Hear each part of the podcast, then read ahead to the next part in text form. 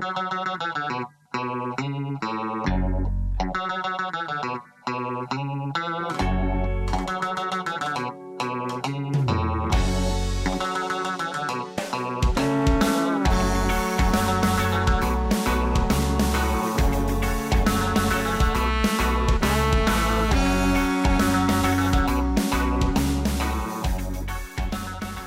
Hello and welcome to episode 104 of the Misanthropod. I am Snipe, and as always, I'm joined by Wib. Say hello. Uh, hello. I am also joined by Drumble Bum. Say hello. Hello. How are you lovely gentlemen doing this fine, incredibly warm evening?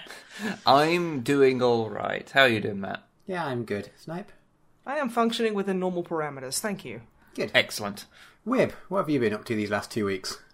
Um, I would love to say that I have been doing a lot, um, but that would not be an accurate statement. Although, yeah, I, I have uh, I have been doing little bits and pieces here and there, um, lots of painting and stuff. I, I, if people have been following, well, if people follow me on the Twitter, um, I can't remember if I mentioned this last time, but I've been doing a hobby streak thing. Yeah, aren't you up to like day 40? Yeah. 40 day, Um, 40k. Hey! Ah, now you can never post again. But yeah, if you don't know uh, what that is, um, it, it's a thing people do where every day they post a little bit of their progress on painting and modelling and stuff. Yeah, it's super cool. Um, so yeah, I've been doing that, um, which has mostly been posting uh, incremental pictures of goblins. But you know, that's just me, innit? I mean, Post Gobbo yeah. pics. I mean, I'm what I, I'm up to like fifty four or something, like grots painted now. So Which- what, that's like 47 points. I mean, it's like 150, yeah. Uh, um, so I'm I'm over halfway of my goal of trying to get 90 painted this year. So that's quite cool. Um, I'm bearing in mind that I painted 59 models in total last year. nice. Wow, okay. Uh, so the fact that I've nearly painted as many just of, of grots alone, and that doesn't count everything else that I painted. Um, but yeah, so I've been doing that. So yeah, if you're interested in that kind of stuff, then you can see that. Um, And if I- you're not, why are you listening to this fucking podcast? I mean, I don't assume everyone cares about my goblins. That's ooh, ooh load, loaded statement there. It's it's perfectly fine for someone to listen to the podcast and not be interested in my goblin progress. You're go- okay. I was going to say you're gobless, but it just sounds really weird. That sounds awful, and I would ask that you never say those syllables again. because it sounds like you, you're, you've got you're saying God bless, but with a mouthful of like frozen blueberries. It does very Goblin. very specific, but, But, I see but what you, you, mean. get it. You yeah. get it. Yeah. also, isn't it weird how blueberries are green on the inside? Like, wow. Yeah, blueberries are liars.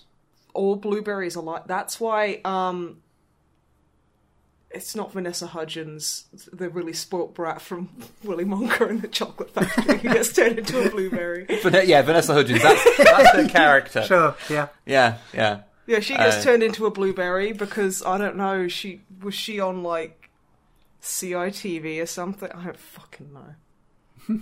but yeah, so that's that's weird, and I've immediately forgotten what we're talking about. Goblins, they're fantastic. Yes. Love goblins. Um, what I should mention is that one thing that I did start um, a few days back was I have a new podcast as well as this podcast. It's a new podcast that's way better than this podcast. yes, I am a traitor. Um, so I guess I should slip into podcast advert mode. You know, when, when people, you Yeah. know, when you listen to a podcast and you hear a really awkward advert in there. No. Like, okay, so Hang on, we need Hello. jingle. Okay, uh, I can't be bothered to put one in in post. So can you just like do do a jingle with your mouth, man? Okay. Do do do do do do do. Wib does pods. Hello, I am Wib. You may know me from such podcasts as the Misanthropod. If you like hearing me talk about science fiction, and I know I do, then you should check out Men with Funny Heads, a new science fiction podcast I am doing with my good friend Longfang. We have done one episode where we talk about Gene Roddenberry's Andromeda. Spoilers, it's not very good, but we'll be updating that every couple of weeks and we should have some fun guests. You can find it currently on YouTube and SoundCloud, and soon it shall be available on things like Spotify and iTunes and all places that good podcasts are sold. Or maybe not. Or maybe you know. not. I don't know. fuck it, whatever. The fuck, I love it how you started off with Andromeda, like, ugh. You got to make sure people's like uh, expectations yeah. aren't set too high. People's expectations have to be sufficiently lowered. They can't come in expecting like good content. yeah. Well, like I was about to clarify, when you said it's not very good, you were talking about Andromeda, not the podcast. yes, I was talking about Andromeda. I haven't actually listened to the podcast, but I was their first YouTube subscriber. You Nice. were, yes. Power move. It's it's a little bit scary starting a new YouTube channel again. yeah, I bet. To start from zero because well we've done done it with Snipe and Wib Yeah, like the main channel sweat blood and tears to like it's fucking hard yakking getting to 33k, and starting off at zero is like I've been born again. well I mean I've already done it Ah. before with my little side channel as well which I've got Yeah, up which to is like wildly successful anyway. well I've got up to like 5k I, getting think subscribers on mine, and I haven't done anything in like three years. you should probably do something with I should probably channel complete Dream Daddy. Actually, You should. You should. I missed I that should. series. No, no pressure, of course. But Wait, really? yeah, I really liked that series. That's nice. Okay. does it have Steam Cloud Uh, because uh, otherwise um, that might be an issue I don't know, but now I own two copies of it because they gave it away with Twitch Prime recently. oh okay So I'll just play two of them at once, and that means that my my completion will be doubled and my time will be halved. I That's am actually how that works. 100% sure that's not how it works I mean, no, you're wrong yeah and terrible. Can I just say before we move on, your new podcast has the best name, by the way.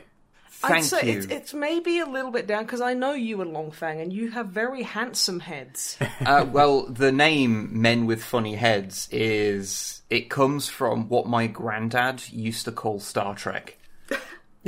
Which, oh, you're watching the the men with funny heads. yeah, I think there was like variants of it. Sometimes like blokes with funny, like blokes with funny foreheads and things like that. There'd be variants of it, but um, but men with funny heads seemed like the the best way to like average out the various names. Um, so that's where it comes from. Uh, if you're wondering, I was honestly wondering um, because the hardest part of anything is naming something. It's like you want to you want to create a new D and D character. The hardest part naming. Yeah. The part that I I um, the, impossible. the part that I am most upset about in just general is how so many of the things that I have been involved with I've ended up naming despite not being very good at naming things. I think that's part of the charm. like I came up Men with, with funny heads is so bad, it's amazing. yeah, uh, Misanthropod that was me as well. I remember the night you thought of it because, like, I was at the computer and I, I think I was on like fucking Seattle time or something, and you went to bed. You came, you came in like, like an hour later. Like you ran in in your underwear and went, "I've got it." Because we'd recorded the first episode, but we didn't have a name for it. yet. Yeah, you were like the Misanthropod, and I'm like, yeah, okay. And thus, Yeah. see, I was gonna call it like Snipe and the the Naughty Boys. And it's a very good job that it didn't use that name. uh, the band, uh, Fighting Evil is Cool, that was Oh, me that's too. a terrible name, yeah. Yeah, it was originally Brand New Hero, which was We then found out there already another- had a band in like just a couple of counties over. Yeah, uh, but they like stopped being a thing quite soon. So So it was your D and D character, which oh yeah, I named. yeah, but that's I'm not really proud of that. Normal. like, yeah. That's the point. Actually, I did paint. I have now got a model of normal. Oh, back to goblins. Yeah, um, Painting goblins. yeah. Uh, if uh, if people don't remember, uh, a few months back now, uh, we play. Well, uh, some of us played a one shot of D and D, and I played a goblin called Normal. Yeah, but do the voice. It's based entirely. It was based entirely around the joke of me being able to walk up to people and go, "Hi, I'm normal." um, but I found out I had a handful of go- of um, like grot parts from Badrukk's like ammo runt, like the old old resin ones. Um, that when combined together made an excellent version of normal. So normal is now hidden inside of my grot mobs. But if I ever need to play him in D and D, I now have a physical model of him, which is pretty great. so you could say he's above average. Wait, no, I've lost it. yeah, it yeah, was going to be like, a, oh, he's he's super normal, and I'm like, well, that is technically correct, but it is also something no one ever fucking says, like calling a maid a daily. Do you got? Have you ever heard that before? Apparently, it's an English term of referring to a housekeeper as a daily. Um, What? I, I, I don't have a housekeeper um, for No. multiple reasons. Okay, I mean that's not what I'm asking. But have I have, have, literally never ever heard that term before. Because E.L. James, the woman from Fifty Shades of Grey, she wrote like a porny, like fucking like oh there's there's a maid from oh shit where is she from Albania, and like she's in the mm. country illegally, and then she she starts cleaning the house of this rich fuckwit. Who's like, ooh, we're in love, but we can't. I can't be with my daily, and they keep referring to her as a daily, and it's just fucking weird. Why have you Okay. read this? Oh, this is this is an E.L. James book. Yeah, but that doesn't explain why you read it. I didn't read it. Okay. I listened to it being read, and it fucking sucked. well, I didn't listen to all of it being like read because. Ugh. Yeah, no, I'm not familiar with that term at all. Uh, I've never heard it, and Yeah, I I feel think we're so. we're somewhat getting off the rails here. Mm, I don't know. Yeah, I mean, I I am here. yeah, but I feel like we should try and retain some proximity to the rails. I'm like a magnet for rails. You know how you turn a magnet round and then they repel each other? That's me. I Yeah. repel Yeah. the rails, Um, and you guys are just clinging on You are desperately. you are a maglev train. Thank you. I'm glad you made you made that because I was about to make a maglev joke too. Mad, Good, mad, good. A mad lib train. A mad lib train. Okay. Yeah, yeah, I can see that. Yeah. No, no, is that what you fucking No, said? a maglev. Maglev. Yeah. That sounds like a handgun. It's levitation done by magnets. Hence maglev. also like what Magneto does. No, but let's go with it. Okay. I'm going to carry on. Uh, so anyway, uh, yes, I've painted goblins, and you should go listen to my podcast. It is a thing that exists. Also, I was on the Lonely Havoc podcast. You were, yes. Yeah. Um, when's that coming out? Great question. It'll probably be out by uh, by the time this is out. I, if it comes out the same date, it, same date it does every month, it will not. Okay, well, yeah, but yeah, look up the Lonely Havoc podcast because like Lonely Havoc is a fucking awesome dude, and he's very lovely. And I basically went off the rails and talked about absolutely nothing for two hours, and he was kind enough not to like disconnect the call and block me. so definitely go check him out. Yes, yes. Uh, anyway, uh, on to things I have done, uh, though I haven't got much done because of various bits and pieces. Um, I did I did check out a few series uh, and things. So the first one was because I've run out of Star Wars series to watch. yeah, you've watched like every Star Wars, Yeah, except like the porn parodies. I was gonna say like there's a is it Forces of Destiny like those shorts and things. Yeah, I haven't watched little those. webtoons. Yeah, but they're like webtoon stuff, so I don't really count them. I mean, they'd probably be quite hard to watch because they are aimed at like kids. Yeah, and I haven't watched Droids or Ewoks, but that's because Disney are cowards and haven't put those on Disney Plus. Yep. Um, but so I'll bef- because like uh, I'm thinking we might cancel the service soon because kind of watched everything I wanted to watch on Yeah. it. Like, uh, but I did watch a couple of bits and pieces on there. One of which was that I finally, after like 20 years, got to see the end of the 90s Spider-Man cartoon. Was it good? was it worth it? No, but Oh, it, was no. it was decent. But you know, how many things are actually worth waiting twenty years for? I don't know. Um, chocolate licorice. Um, D- no. No, you're right. I need it now.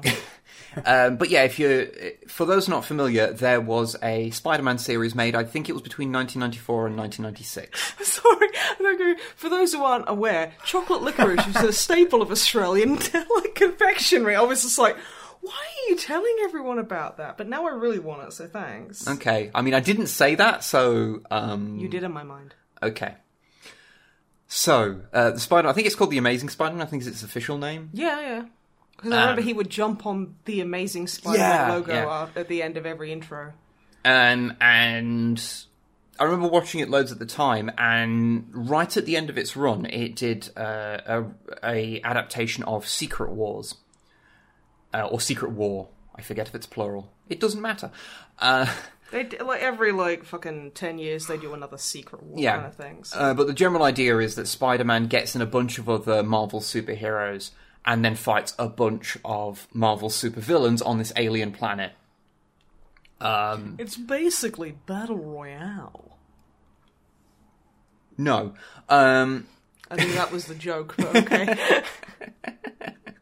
Um, so it's really cool because they did a because they did a load of Marvel uh, like comic adaptations at that time. They get in a lot of the the same people to like voice them and have the same interpretations of the characters. So, like they have um, Storm from the X Men in there. Storm is legit. Um, from you know the X Men cartoon with the best theme tune, yes. So uh, they get in the they get in the Fantastic Four, who had their own cartoon at the time. They get in Iron Man, who again had a cartoon at the time.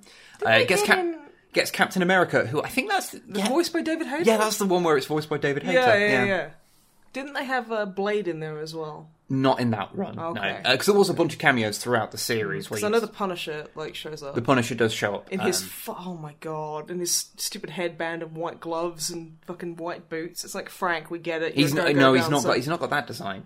No, No, no, he's he's, got he's one where the he's they got the trench coat and the, uh, He's the got bandana. he's got bandana. He basically looks like Snake. He's even in similar colours because he's in kind of an off green colour for the Mm. most part.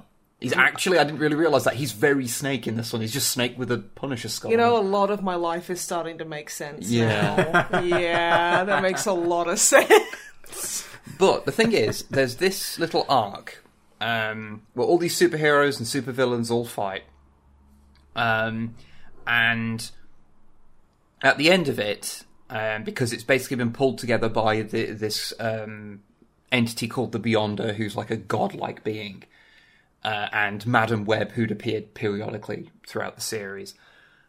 Uh, and then right at the end, at the end of these like this like run, I think it's like four or five episodes or something. Um, Spider-Man is then told, "Ah, but now your greatest challenge awaits you," and then he gets whisked away. And I never saw what happened after that. Oh. Like I didn't know what came after that, and it's always bothered me. He so has to bake a cheesecake without it sinking in the middle. Am I right, everyone? no, You've never baked a cheesecake. No one should bake cheesecake. Baked cheesecakes are the worst compared to not baked cheesecakes. I mean, Fight- fight me. cheese cheesecake is cheesecake, and cheesecake is good. I'm not. I, look, I'm not trying to make any comment about the correct or incorrect ways to prepare a cheesecake. It's just that I'm talking about Spider-Man, and in it, he does not create cheesecake. You can't say that for sure. I can Have you read the comics? Well, I've watched. Yeah, I didn't fucking think so. I've watched these episodes, and it does not contain cheesecake. But you, maybe it had a cameo, like a little like in the background, as like an Easter egg for eagle-eyed viewers who read the comic books. It may have done, but also I don't care. I don't care about cheesecake. I'm sorry. I'm sorry, listeners, but I don't care about cheesecake. Wib is cancelled. I'm cancelling Wib. Anyway, the final the final couple of episodes. It turns out I had seen a bit of them, but I hadn't seen it. I hadn't seen the whole episode, so I didn't have the context for it. It's basically uh, one of the episode. It's basically kind of brushing against the Spider Verse thing. Where Spider Men from different realities are all pulled together, so one of them's still going through like the man spider thing, so he's got eight arms. That that that arc freaked me Hmm. out when I watched it as a kid. It was super scary. Um, one of them's like Iron Spider type deal. Um, one of them's got like Doc Ock's arms. oh yeah, that one. Yeah. Um, one of them's. Um, it? Is it? Do they have the punk spider in there? They didn't, but they do have. Oh, what's it? It's Scarlet Spider. Um, Scarlet Spider. Yeah. Uh, and they then have to deal with like Spider Carnage, who's basically Spider Man, but he got Carnage instead. Sparnage. and he's gone insane, basically. Anyone who's interested in the cartoon um, canon, I don't know if it's shared with the comic books of the time, but um, it was the Green Goblin. Or was it the Hobgoblin? Who basically was like, "Oh, I'm going to introduce a symbiote in here," and he chucks it to this this guy in a maximum security prison who's just like a gibbering maniac. Yeah, um, he what what he does is because there's like a reoccurring thing of like a portal generator that occurs multiple times throughout the series. Like that tech comes up, and the Green Goblin uses it to um, free Eddie Brock and give him back the Venom symbiote because Yeah. that's shown earlier on in the um, in in the series. I actually rewatched that bit as well, just so, just because Venom. I, I think the, the whole like Venom arc is kind of fun. Um, and then he just goes next door and finds a raving lunatic, and it's like, hmm, I should give you a symbiote too, and that's where Carnage comes from Yeah. in that, that continuity. I know it can it's different in like mainline comic. thing, Yeah, but in, in the current, well, in the continuity of the TV show, Yeah. that's that's where Carnage comes from. Um, but yeah, so basically the the bit I was missing because I don't feel bad about spoiling a kids television show from 24 years ago. um, is that Spider Carnage was going to set forth a like basically combine the the portal weapon with other with like some other tech and basically make it into something that would destroy reality, but it would also have like a cascade effect and destroy every reality. But Spider Carnage doesn't care because Spider Carnage, Spy, Spy, Spider Carnage. that's what I said, is like just a big murdery naughty man. He's he's gone a bit wrong. I mean, Spider Carnage. Yeah. He, um, he is wrong. Now, where this gets kind of weird is because there's obviously um, we have prime timeline Spider-Man, we'll say for this, but there's also a Spider-Man who won't say where he's from, but he doesn't have any powers. He's just a guy, but he's wearing the spider suit. Um, so Spider Carnage is defeated. They go through a couple of different realities. So you see like a reality where um, William Fisk is like Peter Parker's lawyer, and You mean Wilson Fisk? Wilson Fisk. Sorry, yeah, yeah, yeah, Uh, yeah. It I just- happens, don't yeah, worry. I had that thing where I was like, I'm sure I got that wrong, but it's fine. I'll just barrel on. Um, Well, sorry. no, it's fine. Um, and uh, Uncle Ben's still alive in that universe as well.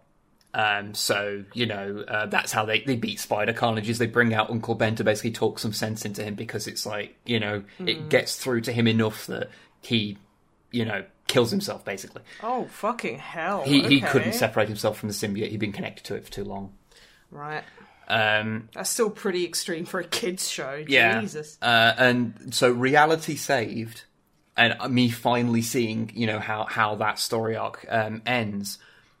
Then, powerless Spider-Man, they explain and go, "Oh yeah, by the way, he's um he's an actor. He plays Spider-Man in the Spider-Man TV series."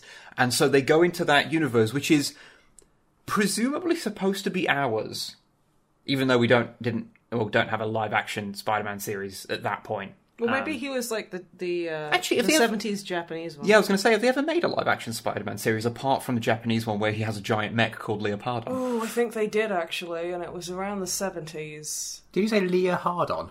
Leo- Leopardon. Oh, Yes. Okay. It sounds like Leo Hardon though, doesn't it? Uh, he has been uh, canonized in one of the more recent Spider-Verse comics, yes, yes. which is great. so good. Um, so he goes into, for the sake of argument, our world, and then meets Stan Lee. I yeah, I looked over and I was like, why the fuck is Stan Lee there? I mean, okay, fine. Because you say, is that supposed to be Stanley? I'm like, yes, it is actually Stanley. You're like, what? I'm like, don't ask.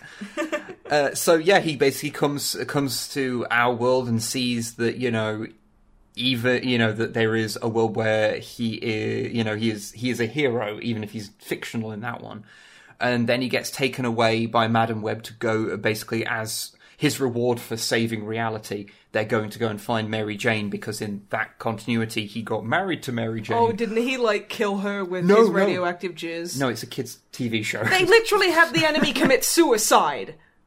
Yeah, but I think radioactive jizz, which was in the comics, by the way, that is a thing. is he Um, strong? Listen, blood. Listen, bud. He's got that it does- radioactive spunk. there's like a weird vocoded. The, the little uh, intro theme has like this weird vocoded kind of distorted. Where it just goes Spider Man, Spider Man. yeah, and it, it- I could never make out what he was supposed to be saying at one part, part of it. It's like, oh, he's saying radioactive spider blood over and over again. Oh, okay, so it's Dicko sleeping. basically. Yeah. Um, but anyway, um, I wonder how long this would have taken were it not for the tangents. I have gone fully troppo, Um, and I'm overtired, so. So, but uh, yeah, Mary Jane in that continuity had been cloned, and the real version Oh, was missing. But the clone version had was made from is it Hydroman's DNA? Like, so she was made of water, so she like fucking evaporated. What? Like fucking a waterbed. Yeah, basically, Or like, you know when was. you drink too much water and your tummy goes slosh, slosh, slosh. Yeah, Spider Man was, was he, he married a waterbed. Yeah, Nice. for a little while, and then yeah, she uh, her she, she basically kind of fell apart. She, she sent basi- it to Kelly. Yeah, she sent it to Kelly. Actually, I was about to. Yeah, I was about, I was about to make that connection. Yeah. Um, but yeah, and so the it ends on. Oh yes, we're going to go and, and do that. And I was like, okay, that's uh, that's that's kind of cool. And so I finally got to see that after all those years. I watched a couple of episodes of Spider-Man Unlimited, which is like a series that they followed it up with, Okay. uh, which is set where there is another Earth on the other side of the sun that's like a Bizarro Earth, which weirdly is also a plot point in season four of Lexx.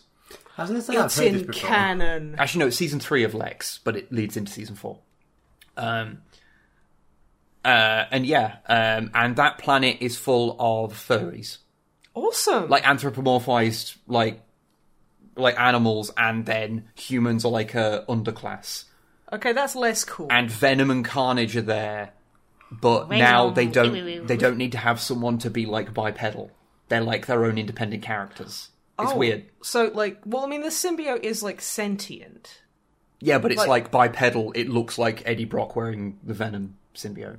You see, I always think because I got like a little gacha with like a um a little venom in it that was like mid transformation, and he was doing the back of the hand like blur. You Yeah. know, you know the blur, and like His his thwipping. his thwipping thwop and he still had like he had this because he had like proper venom comic book proportions so he was barra as heck Yes. and like he was kind of standing on this big pile of like squiggly symbiote tendrils and like but his left foot was still eddie brock's left foot.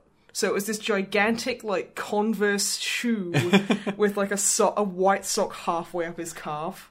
And now anytime i think of like venom i think that it goes down to his calves and then it's just socks and converse. Like every, i can't not think that. You sh- th- this is not particularly related to what you're talking about, but you should really watch Venom the movie.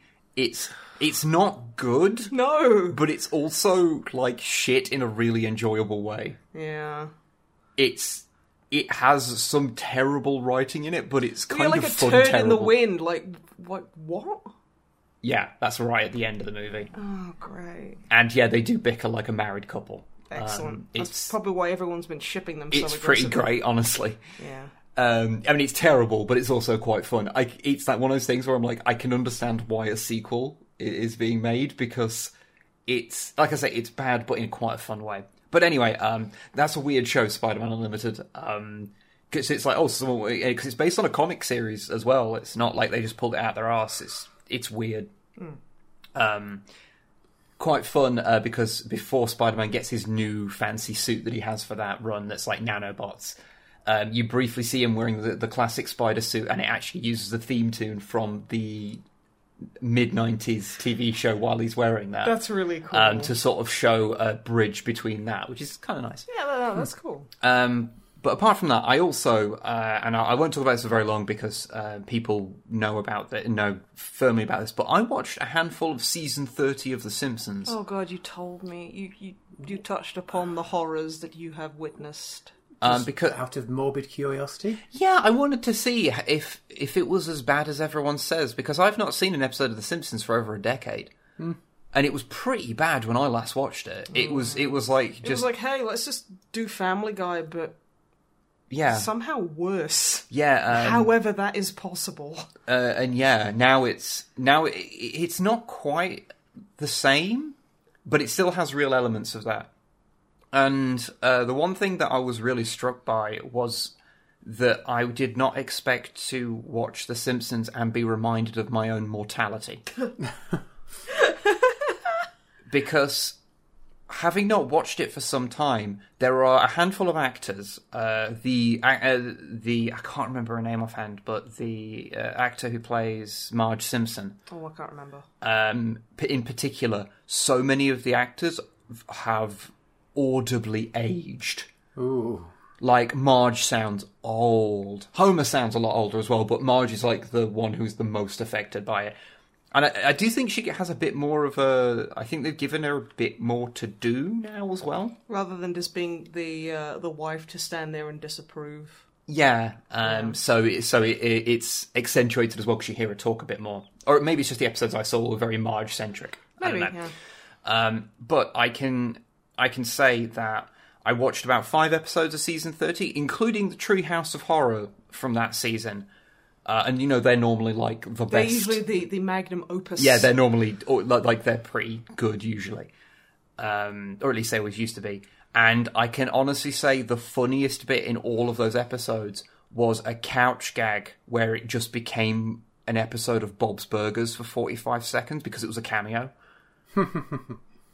and it was like, wow, this feels like it's got energy. Like Bob Bob's Burgers got its problems, and especially some of those early seasons. There's there's some pretty fucking yikes humor in it that I can understand would put people off, but like it's got at least kind of a bit of a, a verve to like the writing. Um, like they have a bit of like Well, they haven't they haven't written thirty fucking seasons Yeah. of it because it's a good gravy train. Yeah, and so just having and so having that, which feels like it, you know, that it has a bit of energy between the dialogue between characters, was like, oh wow, uh, because yeah, wow, the season, the Simpsons has just got weird now. The the weirdest part about it is that they've picked up some weird traits, um, like that they can't just end an, an episode like a normal episode anymore. So what happens what happens and this happened in in every episode that I saw is that so they'll get to the end of the narrative and there'll be a joke at the end of the narrative. Um and then there will afterwards be another scene that is just a joke. That's just something that happen uh, that happens after that scene, but it's not like important to the narrative. It's just an extra joke on the end of it. That's like just a four, uh, just like a forty second joke on the end of it. So you go, okay, so episode over. Okay, there's this little extra bit that doesn't really mean anything, and then sometimes they'll follow that up by over the credits having a kind of like another sequence like that that quite often occurs somewhere within the episode chronologically. So rather than end the episode, they'll try and have one or possibly two other punchlines after that. Now, I remember two times. This is back when The Simpsons was good, mind you. Um, that they did have a thing over the credits at the end. One of them was um, where Homer basically leaves his mum on like one of those like cross county buses and just sits on his car and watches the stars and it's really sad. Mm. And then the next one is like after he like eats fugu or whatever and he's like, "Oh, I'm not dead. I'm to live each day like it's my last." And then the entire credits is just him sitting there eating chips in front of the TV watching football for the entirety of the credits. And it's like, yeah, I remember that. yeah, Yeah, that's like, a- now that's how you do that. That's a very different era. It's also a little peculiar to see um, the characters interacting with the modern day. So, like the their TV is a flat screen now. It's it's not just that big box CRT it always used to be. Scary. But it's still drawn the same from the front. It's just proportioned differently. It's really weird. All that It, it's you sit there and you go, I didn't think it was possible to get the uncanny valley from a television set, but you've managed it. fair. Um, it also it- yeah, it, it's just weird. If you haven't watched it in a while and you get the chance, I would recommend just watching an episode or two because it's it's it's really hard to quantify how the humor has specifically changed. But it doesn't have, yeah, it doesn't have the pacing. It doesn't have, it, like, quite often jokes will be really drawn out. It, you know, like The Simpsons was quite often had these, like, quite quick pace things. And also, it, it does that thing. Um, so, you know how The Simpsons has, like, a consistent universe? Like, it's amped up, but it's also. it, it it is consistent within its own universal rules. So, like, uh, the the example I, I've, I I often use for this kind of thing is, you know how, like, if something falls down a set of stairs, it will always burst into flames at the end It is such Because a good that's- fucking joke. because that's just the thing that happens in The Simpsons. Like, that's that's like a thing, but it's like consistent throughout the universe that that's like the level of absurdity that can happen. But it doesn't really get into like full on Family Guy. There's no rules, like Yeah. stuff. This does. There's one of the little post, like uh, the post jokes that happens after the narrative in one of the episodes is um, Flanders on on his on his um, lawn. I think he's mowing or he's gardening or something. And there's a thunder uh, and a you know, a clap of thunder happens, and Rod and Todd are scared of it, and he's like, "Oh, don't worry, that's just uh, the angels playing uh, angels bowling." And then a huge bowling pin falls from the sky and like destroys his roof, Oh. which. Ah. I, I, I don't know if I'm supposed to like that's one of those things where you go am I supposed to interpret that as a thing that happened or is that just a complete non sequitur little thing that you just it's just a, a joke with the characters You know when you see you you kind of hear something that's so unfunny, you can usually sit there and go like, well, okay, here's how I would set up the situation, so this is how I would make it funny. I can't even think of how I can make that funny. It's just bad. It's a weird. It's a weird one. The only, uh, the only uh, fun joke in that one about Flanders is uh, that because God is talking to like an angel about like letting people into heaven, and he basically saying, "Oh yeah, it's going to be awkward. Like it's going to be awkward when he comes up, uh, comes up here because uh, both of his wives have died." Oh, I didn't know that. I didn't know he got remarried. Yeah, he got he got uh, remarried to Miss Krabappel. He What? did? Yeah, Ah, well, fuck. Okay. and, and both those characters have died, and it shows them in heaven. I can't remember what one of them, was, but one of them's like making out with Abe Lincoln.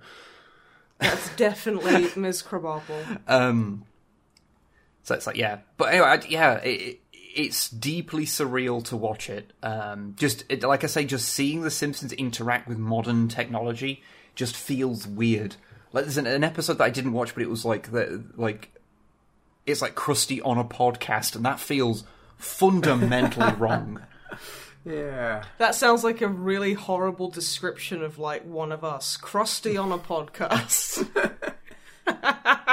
Oh.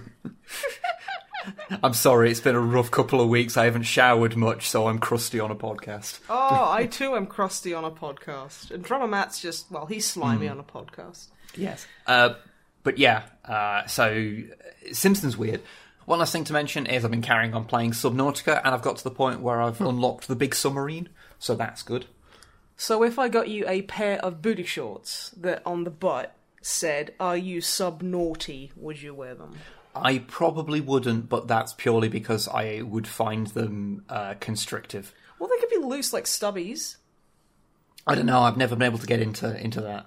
Okay, well, what if I just get you like some like juicy couture sweatpants, and you can have "Are you sub naughty?" And then I'll I'll have a pair of like booty shorts that just say "Are you nasty?" I'm I'm I'm all right, honestly. Um, I'm so not. you want "I'm all right" on your just have "It's fine" written across the arms. Keep it on brand. I'd like to think Drummer has like "Lest we forget" on his booty shorts. Jesus. Um, but Because yes, we can't get that ass out of our head. Subnautica is quite good. Really enjoying it, um, and it's interesting to see where it goes because there is a narrative going on there, Okay. and you slowly find out more and more things, and it's cool.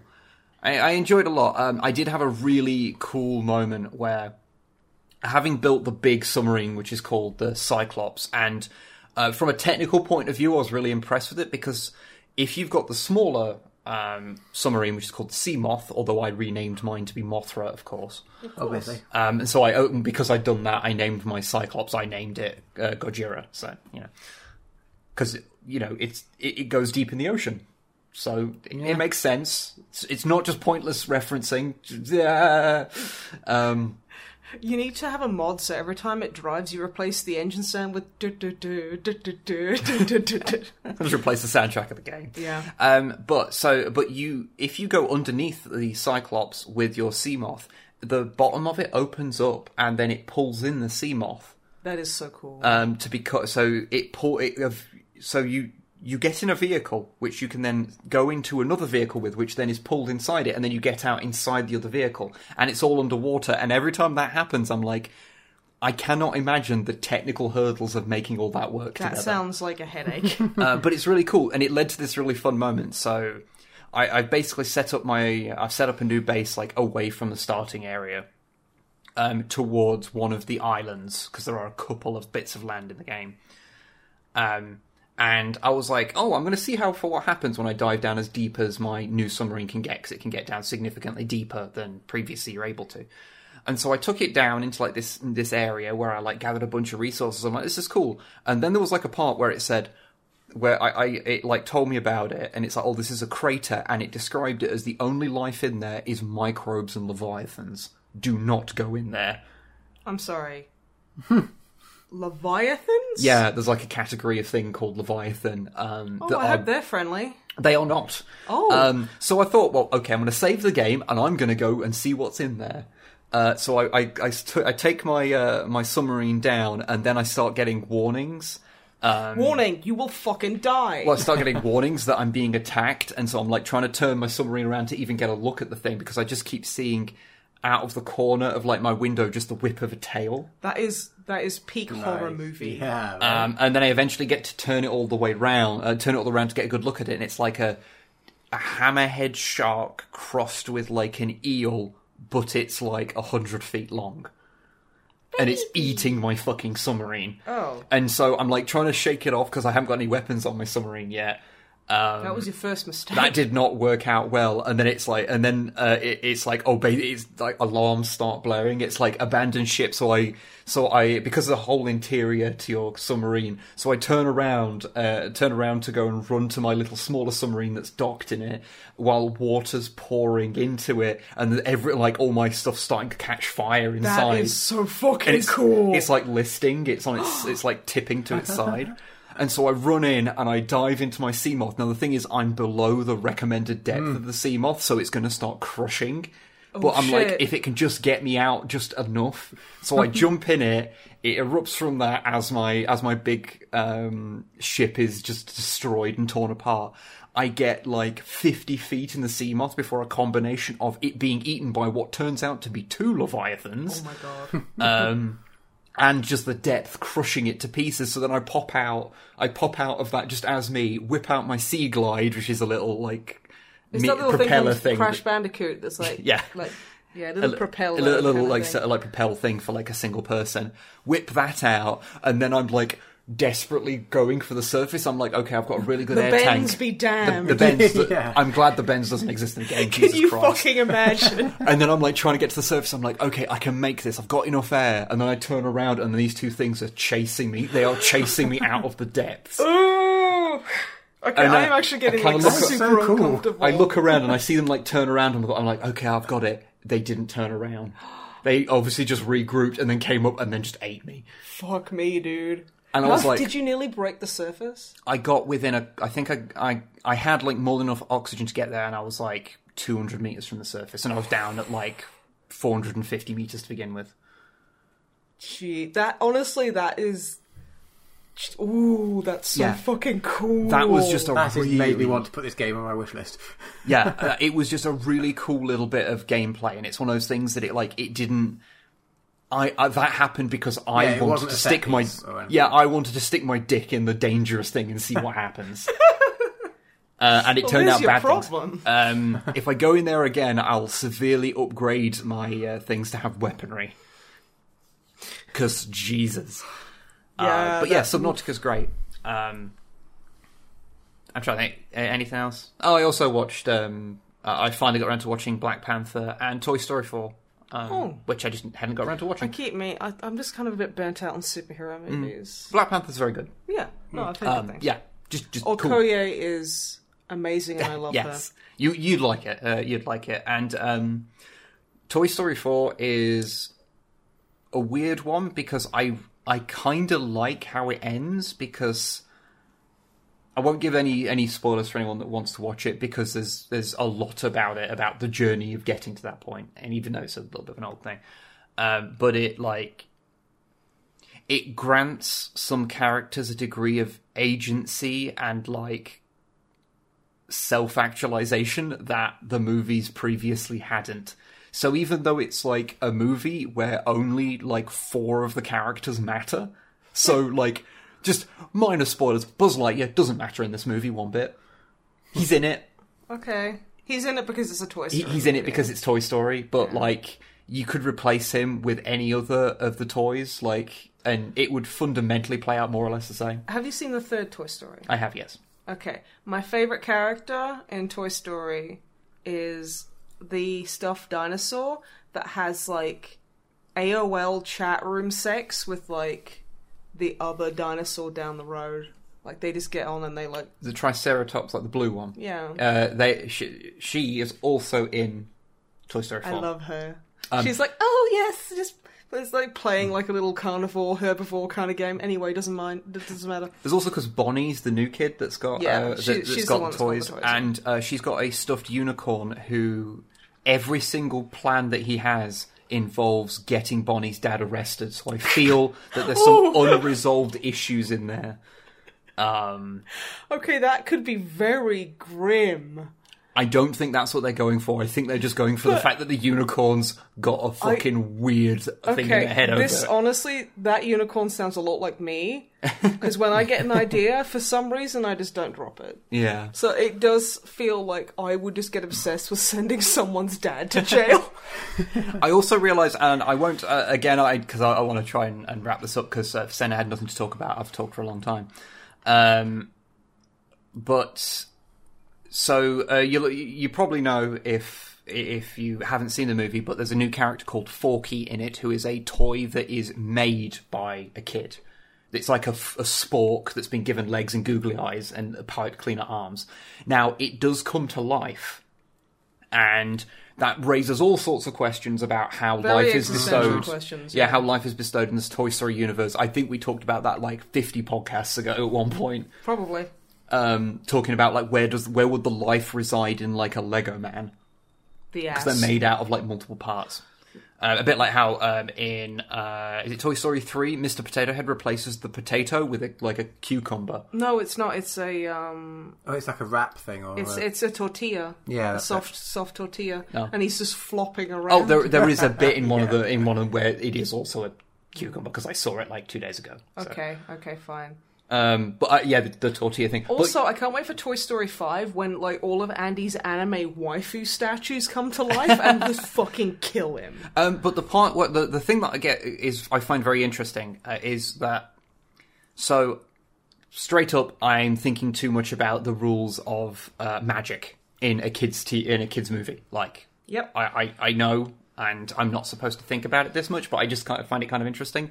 Is that Forky knows that he is made of trash? That's what he says. He says, "I am trash." He's like uh, Danny DeVito's character in Always Sunny. Okay. He's the trash man. Oh. Um, but he knows that's what he is. But if we work by the idea that by making him a toy, that bestows sentience upon him, or at least the ability to communicate upon him, and he wasn't like pulled out of the bin as a full thing, so he was given that sentience outside of being rubbish.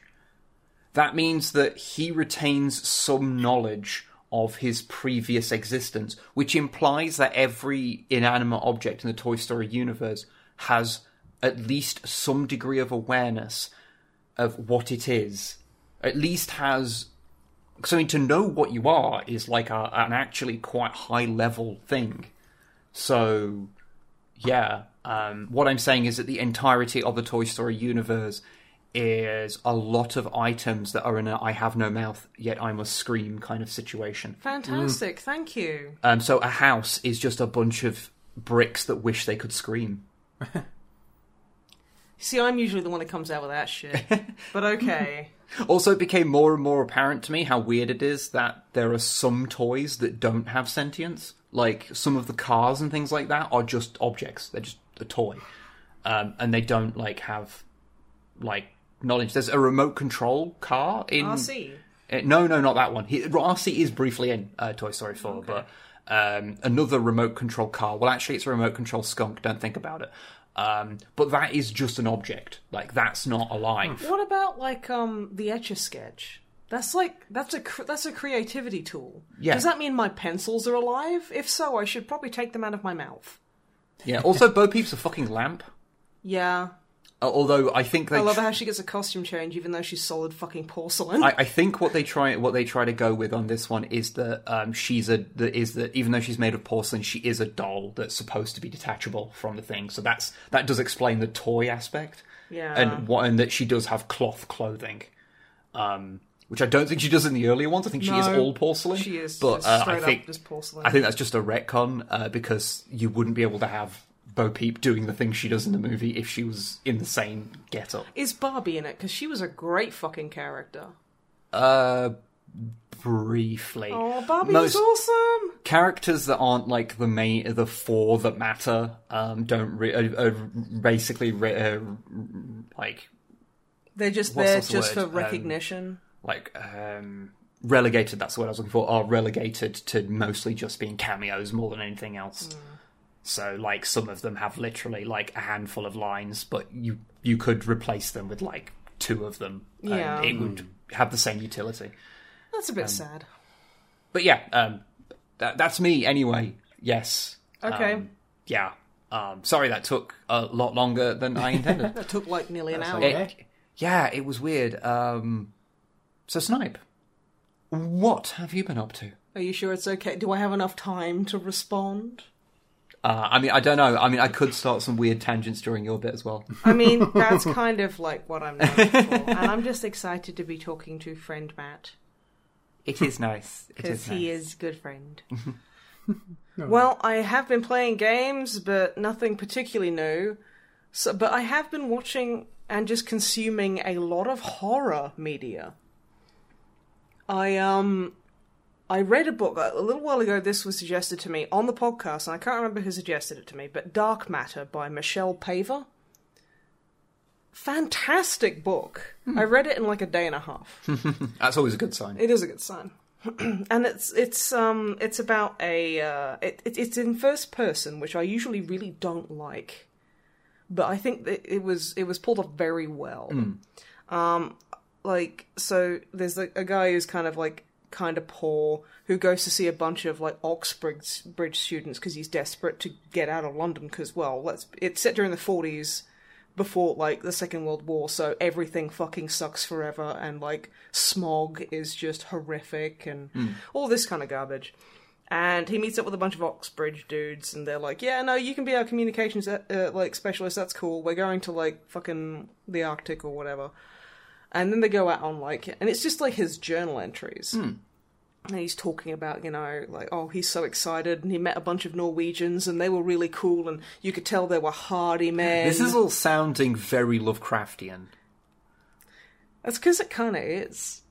Does it? Does it not have the racism? Not really, no. Good. Good. No, it's actually pretty decent. Um, but yeah, they they talk about like, oh yeah, they've got like like roadmap faces, like like the the captain of the ship is described incredibly well as like this this hard, sinewy like lump of sentient leather and beard, who's been like fucking killing seals since he was eleven. You know, just this kind of shit, and like you know, they they go and they ha- they they build a camp somewhere where no one's built a camp before because they're they're, they're young and starry eyed, and and like kind of weird things start happening, and it's oh, it's good. It is really good. My only like problem with it is that the introduction is a letter from one of the characters to some other character who's like researching uh, the main character's journals, and I wish it hadn't been in there because it. I don't like things that are like because it's before the story, but it's set after the story, and it's talking about like, oh, those those incidents very much upset me, and I'm like, this didn't need to be here, and it honestly ruined a bit of my enjoyment. Was it one of those things where it kind of It kind of hints at certain things, and I'm like, Ugh, okay. did it Like? I, I would rather not know if somebody is seriously injured or like hmm. exploded or whatever. I think there there is always a fine line of like when you do something like that because when you have like an epilogue at the start almost like Yeah. talking about what happened. I mean, it can be done well, but I, hmm. as a rule of thumb, don't really ever like them because hmm. I'm like, no, I'd rather go in not knowing anything. Yeah, uh, I think the absolute worst one is still from um, Cloverfield, Yeah. uh, where it tells you straight up. Uh, because it requires only a minor bit of like logic to go. Oh well, I know all these characters are dead then. Yeah. um, and it tells you that in the first few seconds, and so you know not to get invested in any of them. Um, and it turns out that wasn't a danger because there's, none of the characters are none of the characters are good, so you don't want to get invested in them anyway. Well, you know what? Maybe it saved you the But, problem. but you know, uh, it basically sidesteps the danger of you maybe caring about the movie. well, Um, good. yeah. You know, I didn't like Cloverfield. No, I know. didn't Apparently, like Ten Cloverfield Lane is really good. Yes, I've heard everything other than the first movie is actually great. Yeah, which is you know that's cool. That's cool. Um, Um, before I we move on, that book was recommended by A. Benzin. Well, thank you very much because God, I, I I bought one of her other books, which is called Thin Air, which is a similar premise, but it's up a mountain. Um, so I'm yeah, I'm super looking forward to reading that because she's done a bunch of like young adult kind of novels, and I'm I'm not interested in those. So I like, but I really like the way she tells scary stories. And there was a couple of moments where I was like, ooh, ooh, that's a bit spooky. And also, there's I showed I showed you some stuff about it, which I'm not going to say, but it made me very happy. and yeah, it's it's fun. But yeah, no, thank you for the recommendation. That was really really good. Um, think speaking of things that aren't really really good though, I um you know Shudder. It's like Netflix but with horror. Yes. Um, I thought I'd get a free like I think it's like a seven day trial you can get for free. And there's fucking nothing on there. Uh, yeah, I've heard There's the like U- nothing on there. On the UK version is it's appalling. like I've heard the uh, US version's pretty good, well, I mean, it will be. but the UK version sucks. Yeah, the UK version is pretty fucking dreadful. Uh, so much so that if you go to cancel it, they'll literally go, please, please, we'll give you a free month. Which is why I've still got it. but I watched one movie on there called The Chamber, which was. Long story short, because it's not very good, I'm just going to cut through it. Um, Norwegians again. No, I think they're actually Swedish, yeah. Like, there's like, Swedish guy goes down. Heavy and- Scandinavian meta currently. very heavy Scandinavian meta, And you know what? I'm okay with that. But yeah, and like a bunch of American like um uh like black ops people, like there's a lady and like a, uh, like two dudes and they go down and they're like, "Oh yeah, we just need to go down and like do stuff." And they're really like obviously being super covert and sneaky about it, which is kind of weird because surely, you know, you're going to like NDA the the sub pilot because, you know, you the more somebody knows, the more invested that whatever. Um and they go down and like I'm pretty sure there's like this guy who looks like he's he's got like the Chris Redfield shape, which immediately made me like him, and then I immediately hated him because he was a jerk. Um, and lady, I'm pretty sure they're Australian because they can't hold up their American accents very well. they're, they're pretty decent for a while, but it'll be like, oh, it'll be like, I'm telling you, I want this submarine down. And you're like, um, Do you mean like that bit in is it X Men Two? X Men 2, how far are we? Like, With Hugh. Jackman in the Blackbird. Yeah, all right, Logan. it's like, alright, mate, sure. But yeah, and it's just like, okay. I mean, it's an interesting premise because it's basically just they get stuck in a submarine. Um, the Norwegian, like, the Swedish, like, uh, submarine pilot is just constantly throwing hands with everyone and like the the not Chris Redfield who the, the jerk field is like super aggressive and nasty. And like he turns into from like this hardened fucking like black ops dude into a screaming teenager who's just like I need to leave. I have a child. Ah fucking hell mate. And I'm just like oh shit. Okay and yeah like obviously the sub like loses electrics and gets a puncture and it's just and it's just not very good You should have just played Subnautica. I should have just played Subnautica. It sounds so much better. but yeah, I think it was more of an independent film. You could tell by like how it um, had so few people, and like this is how you Was it t- like all done basically in one room if it's in just yeah. a submarine? Yeah, yeah, it was. Um, and also you can kind of tell if something's quite low budget if they like because they don't have to pay you as much if you don't speak. so the fewer speaking actors involved, the less money went into it usually. You'll notice like like in a lot of things they'll be like, "Hey, what do you think, doctor? You know what? We don't care." And they'll be like, "Ah, that's cuz they basically don't have to pay them as much and it's Because they're just an extra. Because they're just an extra, yeah. yes. But if they talk, they they have to pay them more. Yeah. But yeah, um, so it- honestly, I, th- I think it was independent thing, and like honestly, it just felt a bit misery porn, which I'm not super into. But eh. Now, speaking of another good movie I watched, I watched The Martian, which I've I've read the book, which is really good. and the movie is really good as well. They added a little bit at the end, I'm pretty sure. Um, but no, it was it it um it stuck to the book pretty well. Um, I was wondering how it would do certain things, but like it actually worked. They managed to make it work in the shift from format. Um, I knew what was happening, yet I still got really invested and tense on the like the the more worrying moments. Um, and like oh, it's it's good. I can recommend it. It's very very good. Um, I watched The Conjuring. Now you'll know I've watched Annabelle and Annabelle Creation, which is within the Conjuring universe. So I wanted to watch the one where it all started. I mean, it's better than the other ones, but I mean, that's like saying, you know, oh, yeah, like, you know, losing all of my toenails is better than losing all of my nails.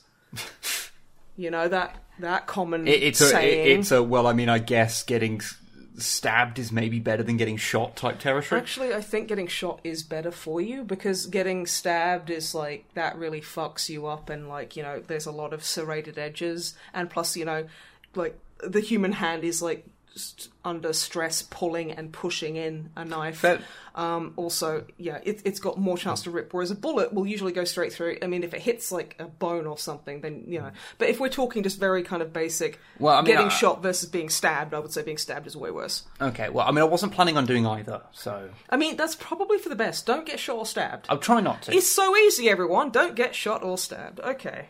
That's that's that's my amazing piece of advice for the day. I was hoping like don't have guns, then you don't get shot. But I'm not sure if I can say that out loud. God, yeah, right. Okay. But anyway, All advice falls apart when you look at the real world and you go, "Oh no, you don't get a choice. It just happens to some people." Oh, wow. Uh, Anyway, on let, us make fun of the Conjuring because Yes. because Yeah. r- the real world is pretty fucking miserable. So I don't know if either of you darlings know anything about Ed and Lorraine Warren.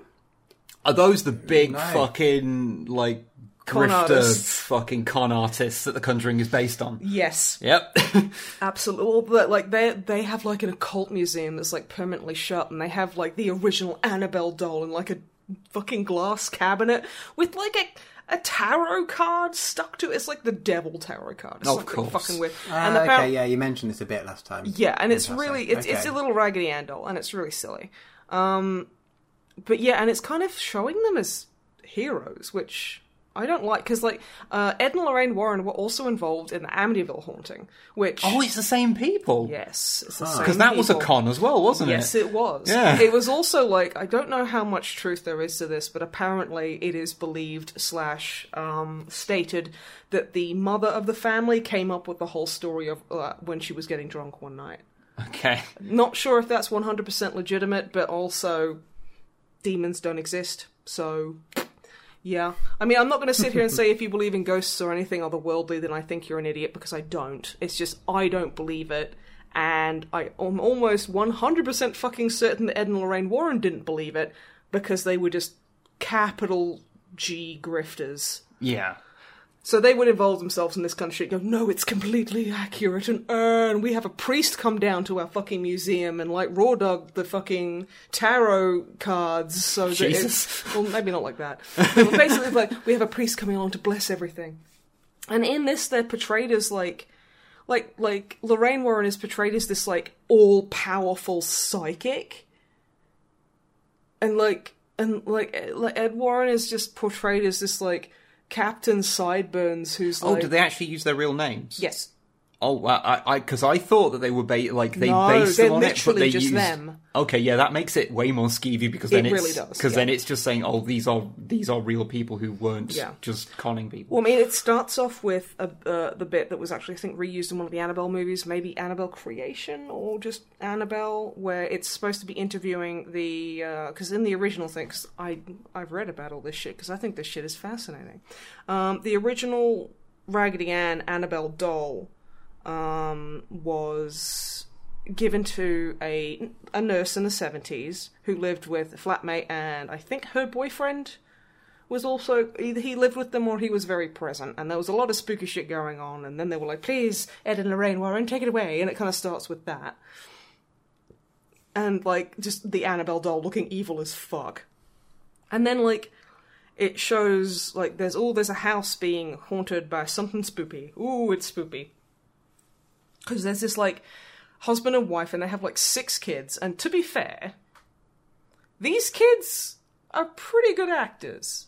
I'm actually pretty impressed hmm. because like hmm. like I, I usually watch most kind of like demonic possession of kid kind of like movies mainly because 90% of the time they just get some cute looking kid who can't fucking act and it's really funny.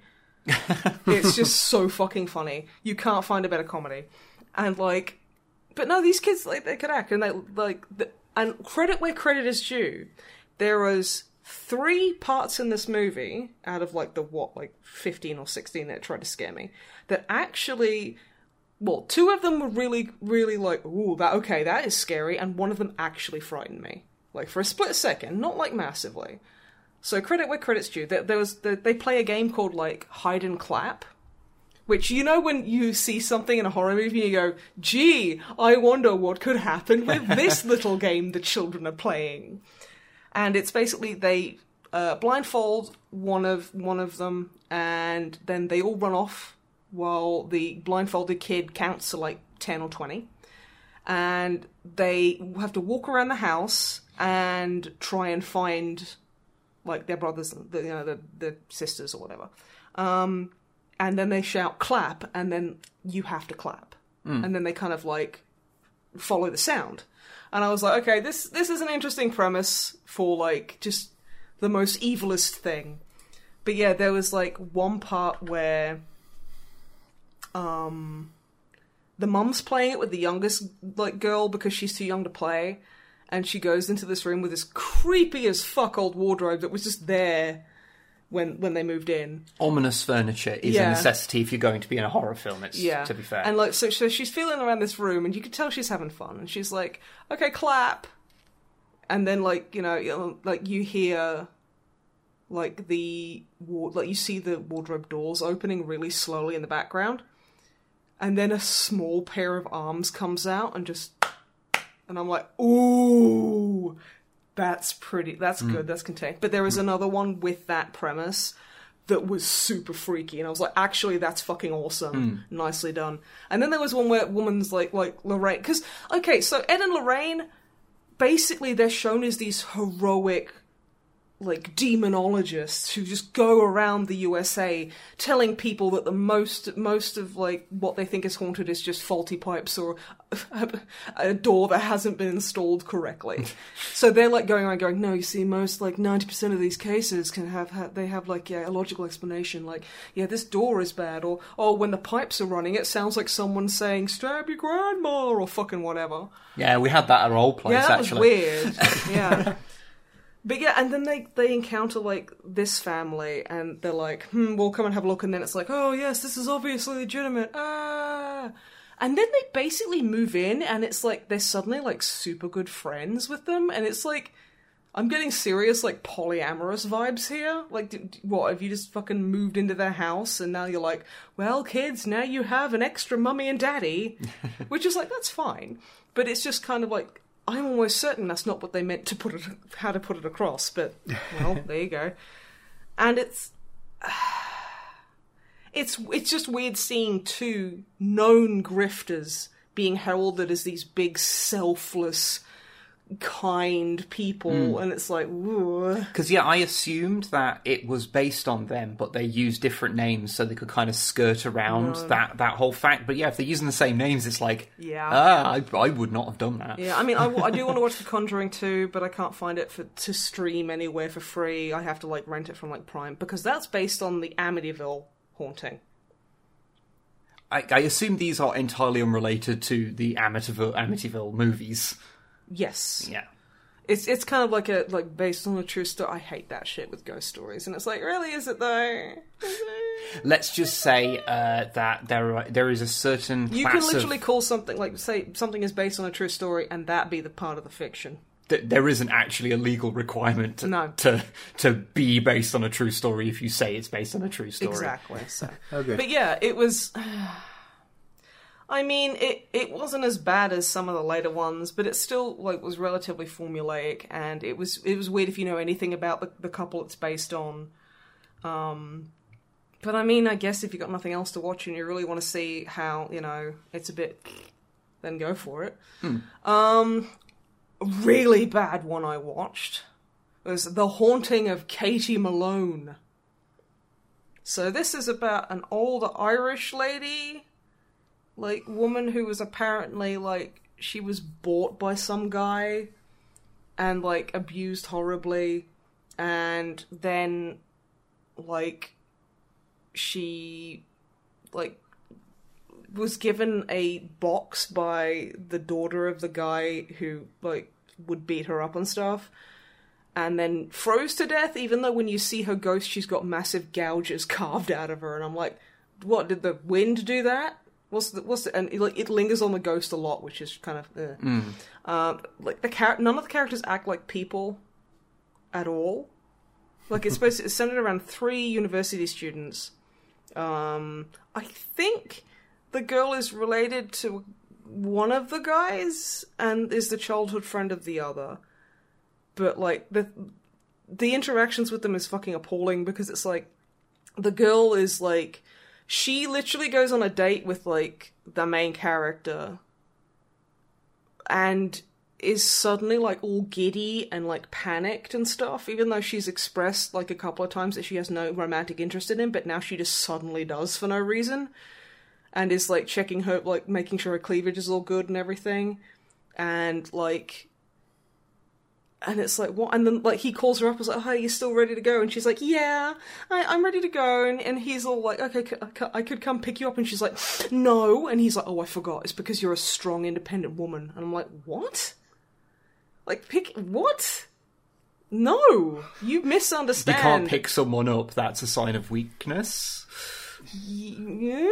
If you're both going to the same place. And at this point, there's been like loads of spooky shit happening. Um, I feel Also, like it's a wish granting evil slave box. yeah, and I think you're missing the part that like you told me about about how they get the box. Oh yeah, they buy it on eBay. Because it's like They hey- buy a haunted box on eBay. yeah, but it's like haunted slave box, like starting at five dollars, and he's like, "Ooh, I'll buy that," and then like, yeah, I mean, I've bought some weird shit on eBay when I've been up late at night. Yeah. But most of those manifest as like miniatures from the 80s that I probably shouldn't have bought. Yeah. Rather than. I don't think any of those are haunted, or if they are. Then, if they are, then well, they're not doing a very good Yeah, job. Yeah, they need to up their game. Yeah, they really do. But yeah, no, and it's just it's there's there's a formula in horror. I'm gonna sound like that fuckwit from Scream, but like there's the whole oh, there's a loud noise. I'm going to ex- I'm going to go check that out, but I'm quite tense about it, so I'll do it slowly. Build up to opening a drawer, a door, a, a window, ex- like basically like re- like revealing the area where somebody could be hiding. Yeah. Big big musical sting when they, when it happens, nothing's there. Protagonist or like person lets out a sigh of relief, turns around and gets jump scared. Yeah. That is really fucking common, and they do this so many fucking times in this movie uh, to the point where I'm like, look, just stop. The, the- like Yeah. it would be scarier if you didn't try and jump scare me. The- Also, the CGI is fucked, and Dean Cain is in it. The man who was the supered man, yes. Yes.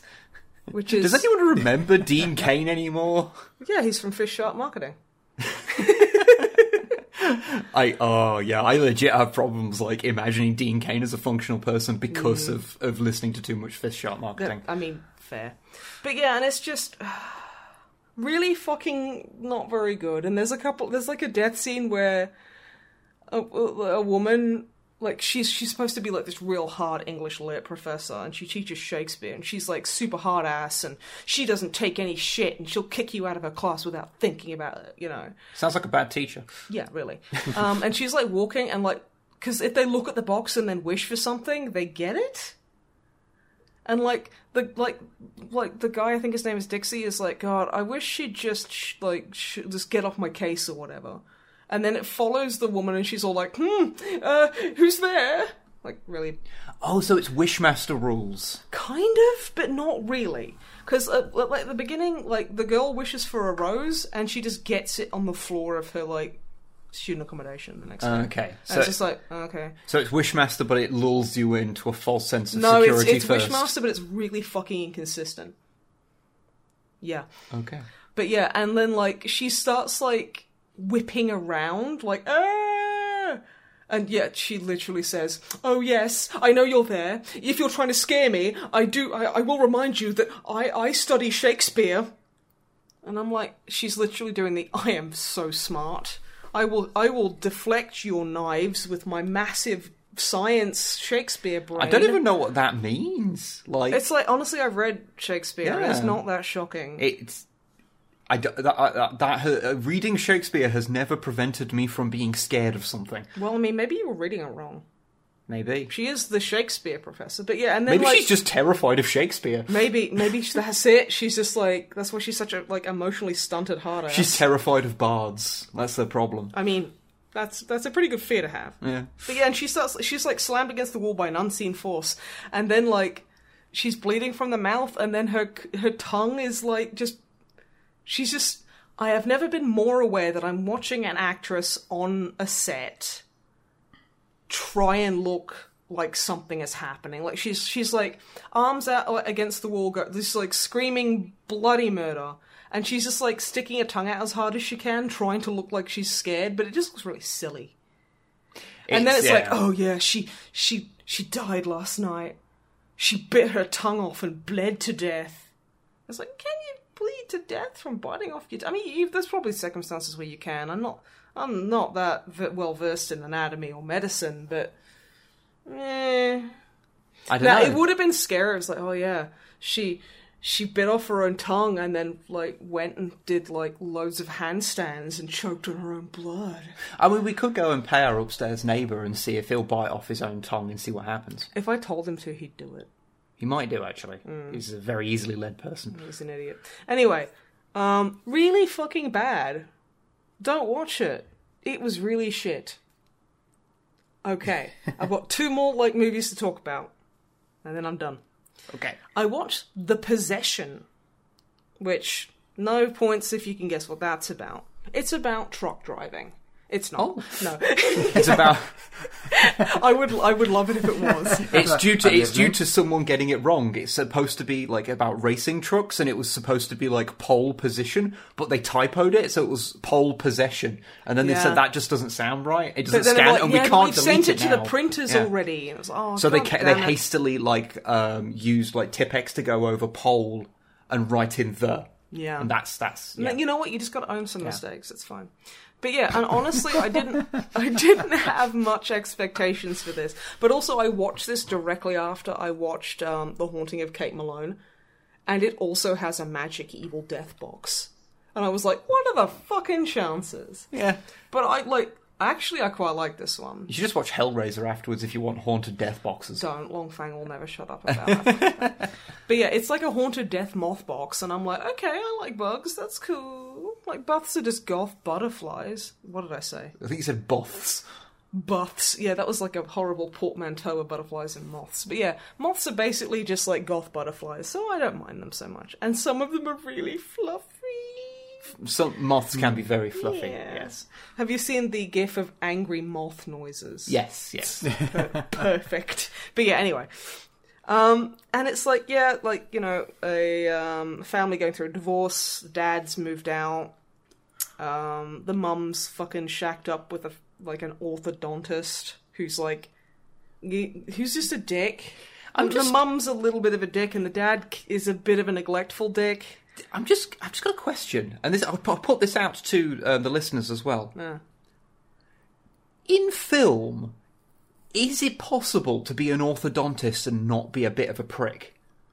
Like, generally, not be like an out and out monster, but I think every time I've seen a character at, who is an orthodontist, that's always been like, for some reason, that it's attracted bad people. Well, I mean, Specifically an orthodontist, not just Yeah. a dentist. I think even dentists tend to fit into that category yeah, as well quite often. I wonder why that It's Is But the yeah, dentist anyway. in Finding Nemo? I feel like he's not bad. No, person. he's he's just super like um he's an enabler because he lets his like niece or like whatever it is come in and just shake fish to death. There is Yeah. that. And he's like, ha ha, I go I'll go buy new fish. It's like you are an enabler. Uh, yeah, okay, yeah, he's not great. So he's a bit of a shit. All orthodontists are bastards in film. yeah. But anyway, um, and like I like I already hated this guy because like, of course I did. Um, you're meant to, but like, there's like the two girls. There's a ten year old like Emily, and there's the um the older girl who I can't remember her name right now. I watched a lot of movies yesterday. yeah, it's fine. Um, and the older girl's having like a bit of a bit of a snippy kind of phase and and like the younger one is kind of like you know just just she's she's just like super into like um like she's a vegetarian and she's like then they're kind of like oh she's going through that vegetarian thing and it's like okay and like the, you're, you're first introduced to to emily when she holds up two signs was like what do you think? Meat is murder or if you kill and eat animals you become one. And i'm like okay that feels very out of touch you know what i mean and she's like saying, "I'm going to get meat banned on Mondays, so it'll be meat-free Mondays in the school cafeteria." I which- can't believe how bad optics ten years ten year olds are. I know, like get good, you shits. But yeah, um, also these two kids are fucking great. Like they're even better actors than the like kid actors in The Conjuring. It was really good. Um, and they go, they stop by a yard sale and they buy this super spooky murder box that actually you see in the beginning it like forcing an old lady to have a stroke because she tried to like hammer it to death. And it, it's pretty gruesome. Um, I mean, she doesn't die, but like you know, and like the son finds her and puts all of her stuff out for the yard sale, and that's where they find the box. And the young girl Emily, she's a super like wow, super into it. It's a cool box. It's a cool box. Honestly, it is. It is quite pretty. Um, also, it's got Hebrew engraved on it, which is an interesting thing that you pointed out because all horror movies in the West tend to sit there and go, "Oh, like uh, Christianity is the c- quote unquote correct religion." So if you show crosses at things, they're like, "Oh, fucking hell, I best like it." It's like a, a, a it's not like something that I'm sitting there and saying this is like an intentional thing, but It just just, it just is. just Yeah, because of it being, uh, you know, a dominant religion, um, especially you know in America where most movies are made, um, you tend to see a. like a lot of Catholics and. it tends to it, it tends it's more Protestant in America. okay, I didn't know that. um, it tends to default to making Christianity kind of the default religion, and so supernatural things are very often shown through that lens. Um, and so, yeah, it ends up with horror being quite often, you know, through that lens. So to see something that's doing Hebrew and goes through a It goes through Judaism. through a Ju- uh, through a Jewish lens is actually really interesting. No, it no, it absolutely was. It Oh, was is really that- nice oh, to what's see. that game called? There's a point and click. Um, oh, what's it called? Oh God, I forgot now. Um, but it's it, you play as a rabbi. Oh, the Shivah. Yeah, yeah. That's really good. Um, that's a really interesting game, and it, it's um, a, an interesting one for seeing a very different perspective on things as Yeah, well. because you don't really see much uh, much of a Jewish perspective in media, and it was just really interesting. Yeah, um, you get to learn about like you know all sorts of stuff, and like the characters are good. It's uh, it's it's a really good game. Can recommend. Um, but yeah, so it was really cool, kind of seeing like you know, like the whole like Jewish element of it. I'm like, okay, that's that's really cool. Um, and like the girl just starts, you know, any kind of possession. Like there's a ring in the box that she puts on, and then she just starts getting like weirder and weirder, and like more. E- and this kid can pull off evil looking. there is like, okay, Drummer Matt, you, you, I don't think you'll watch this movie anyway, but I know for a fact that when I tell you this, you absolutely will never see it.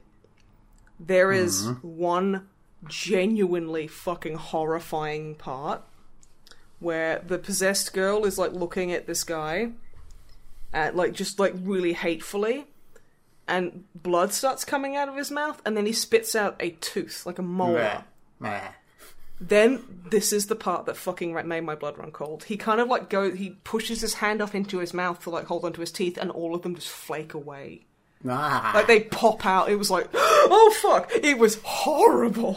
yeah. Uh, it's basically that anxiety dream that ninety percent of the population gets, um, but put on screen, and I'm like, yeah, yeah, that's a that's a pretty good rendition of that. But let's not dwell on it because a lot of people it, get it makes a lot of people very uncomfortable. But yeah, stuff. that is. Uh, I will say, if you want to skip it, it's when she's outside on a swing and they're going to take a road trip. Yeah. So sk- you can skip that scene because I mean I'm I'm pretty good about it about teeth because I don't really have that as an anxiety dream. But I mean, even- I it, do, it even got me. I was like, "Ooh, that's fucking rough. I'm on the nexus of people that do get that well used to have that dream super frequently, but I'm not squeamish about it at all in movies or anything. Yeah, so it's yeah, yeah. yeah, Well, a lot of people are. Yeah, and I understand. Um, as as we anyway, have we have anyway. a you know example Yeah. here. So like that was cool. Um, the overall acting and story is pretty well done. There's like a couple of things where it's just like couple of horror tropes, and it's like that's fine. Um, but no, honestly, I found it quite an enjoyable movie to watch. Definitely the better haunted box movie Yeah. you watched on the same day for some They reason. have like okay, so like they ha- the ending is kind of like super eye rolly because it's standard horror. Like, oh, what if we want to make a second one? And I'm just like, oh, fuck off. It's really annoying. But yeah, like like you know, there's like a group of um of Jewish guys and like a rabbi and stuff, like hanging out telling the guy about like this spooky box and shit and it's like this is really cool. And like there's the um the jewish guy that goes back with him is super cool and i like him. But yeah it, it just just cool. Yeah can recommend. Um i'm not going to talk very much about the next movie i saw because honestly the more you know about it the more it will be spoiled and you need to experience this unspoiled like i did like we did. like we that was a weird that was a weird choice for a day night movie. Oh yeah. Sorry to bother you. That's the name of the movie. It's Okay. so like the main character Cassius Green. It starts off with him basically trying desperately to ace an interview for a telemarketer's like job. And as someone who spent a lot of time on the unemployment line back in the day, they will literally hire fucking anyone. So that's kind of the initial like haha. Mm. Yeah. Good good good try and they keep like they keep kind of saying like oh you got to try hard and and then one day you'll be like a super salesman Power seller. power isn't it? seller yeah and he's just like Power yeah, caller, power it. caller and he's like yeah i really want to do that and every time he like call like everyone basically immediately hangs up but the fun thing is when he calls somebody his desk drops into their house Right. Which is which is really fun. I don't mind giving that away especially because there's like he he drops in after like calling a lady and she's just getting like fucking railed on a sofa. Just like really fu- like just really railed on this sofa. And she's just like she's she's just getting pounded by this dude just on the phone and i'm like the And he's sitting there awkwardly in the like- corner with his desk and his like headset He's on. like, um, uh, uh, sorry to bother you, but um, we have an exciting um, and like you know, and he he just can't make a sale, and then like Danny Glover shows up, who is amazing. Mm. I love that man. So fucking cool. And he turns around and goes, "You're not making any sales, son." He's like, "No, everyone just hangs up on me." He's like, "No, no, you got to use the white voice." And he's like, "What?" He's like, "You got to use your white voice." And then like he he kind of goes, "Hi there," in like this really like overdubbed like nasally white guy voice. It's like, "Hi there, sorry to bother you. I want to talk to you about this." And he's like, "I don't know if I can do that." And he's like, "Just try it." Mm. And then then he starts making sales, and it's the movie's like about unionizing and how capitalism does will just fucking eat you eat you alive and how solidarity is important and there's a bunch of other stuff which I don't It's one of those things that you go into it, and like from what I understood, I was like, so I knew this was going to be a movie that tackled it uh, tackles some that serious that issues. tackled um, um, str- uh, like the nature of strikes and um, exploitation under capitalism and um, racial inequality. Yeah. Like I knew those were things it was going to tackle, but it goes to places that I could never have predicted. I seriously I can't just watch it because fucking Christ. You whatever you're thinking, wrong. Yeah. Fucking wrong. If you can guess where it goes, then you are officially a wizard, and I don't know. You should, you should go get yourself. I don't know. Can, If you- can you be tested for being a wizard? I don't know. if you get it right, we know that you were involved in the making of this movie. Yeah, But yeah, can recommend it just because it is a fucking trip. Yes. Terry Crews is in it, and it's the first time I've ever heard him say the fuck word, which was really, really weird. it's like, where's my fucking money? And you're like, oh, Mr. Crews. Language. but yeah. Oh, that's interesting. Yeah, and that- that's that's me done. Okay. I've watched lots of movies. so, drummer Matt, Yes. what have you been doing recently? Well, first up, and very importantly, 100% of people on Twitter prefer the good kind of cheesecake to the crappy baked cheesecake. Are you fucking? Did you just tweet a poll? did So that's, you that- fucking so that's the important thing. You fucking mate. Important cheesecake discourse on the misanthropod. You know, I would fucking walk to your house and No, slap this you. look. I This could. works out well because the two of you have have these differing opinions, and I couldn't give a fuck about cheesecake. Um, so I'm a good like uh, neutral. You uh, sort of- absolutely are not. I'm the authority because I eat all cheesecake, and all cheesecake is good. No, but I can moderate the discussion. Also, I feel so fucking betrayed. How dare you go to Twitter behind my back and talk about my ideas of cheesecake? Oh, you absolute! But I am gonna, I, I'm gonna wrong your knees. I'm so fucking mad at you. Wrong his knees. Yeah, I'm gonna make him bend wrong. Oh, oh, no. oh, don't do that. unscrew his kneecaps and then uh, Yeah, no, just I'm bend gonna them the like wrong way. pop them off because it's like a vacuum seal. So you stick screwdriver in there. Uh, off the kneecap comes, and I'm gonna put it on the back of his knee. So they, so I will wrong his knee. I feel like at this point we've just introduced a new series of things for people to get squeamish over. Like they're listening to that and going, "I didn't know I was squeamish about knees, but I am now." I, for a space of like six years as a child, was genuinely terrified that if I moved my legs too fast, my kneecaps would pop the fuck off. And no one told me different. Well, as And we then one day I was just like, kind of moving it around, being like, "Oh, it seems pretty attached," and then I just carried on and just didn't think about it anymore. it, as as our last podcast's title suggested, we are held together fairly firmly by our meat. I mean, my meat's pretty lame. It holds you together, though. but your meat's whib, so. My my meat's weird. whib. Oh, you're my meat. Um, What? this is And going to weird. So, um, anyway, moving on to what I've done. Yeah, please. I played. I played some games. So first up, because I'd finished Zelda, and it was like, right, okay, I now have an excuse to buy a new, you know, expen- like proper Nintendo game. Hang 'Cause on, I'm just uh, I'm just going to make a note of like times Drummer Matt's mentioned Zelda. Ooh, dang, Baker's dozen, nice one. Where's the one for how many times I've talked about Star Trek on the podcast? Oh, that's a Exactly. different notebook. That is the notebook. That is the notebook. Okay, cool. Um, so, you know, I, I bought the Switch to play the Nintendo first-party games, or you know, the the proper Nintendo, proper in I commas, bought a Nintendo Switch games. to play Nintendo games. Exactly, because most, you know, I've been messing about with other ones, but they're all on cross-platform normally. So I was hmm. like, okay, I finished Zelda, I can move on to the next one. What shall I get? So I bought Pokemon Let's Go, which I'll talk about in a minute. But it's dramatically cheaper to order the like actual cartridge version than the download version. Yeah, that is a weird thing with modern gaming, huh? Yeah, it was like thirty-five quid And as opposed to then- fifty or something. Like this is the thing with PC gaming that makes me laugh. So the last couple of times I've ordered a physical copy, it's just literally been an empty DVD case with a fucking mm. CD key in it. Yeah, but then that's cheaper than It's, and it's like, Yeah, but I get a physical. Okay, I don't get the Yeah. disc or anything because like discs are being have been pretty aggressively phased out. Well, yeah, It's I all mean, fucking modern download games codes can't now. fit on discs anyway. So. Yeah. I mean, like fucking like the newest like modern like modern warfare. The newest Call of Duty is like after severe patching, still like two hundred and six gig. Mm-hmm. It's It is obscene. outrageous. Yeah. It's like maybe it's storing all the racial slurs that twelve year olds will call you. Which is yeah yeah that sounds like two hundred and six gig. No, it's like two hundred gig and the game is six gig. Oh yeah. Yeah. Anyway, Anyway, so I bought Pokemon Let's Go, and while I was waiting for that to arrive, I've been playing more. Did I mention last time Steam World's Heist?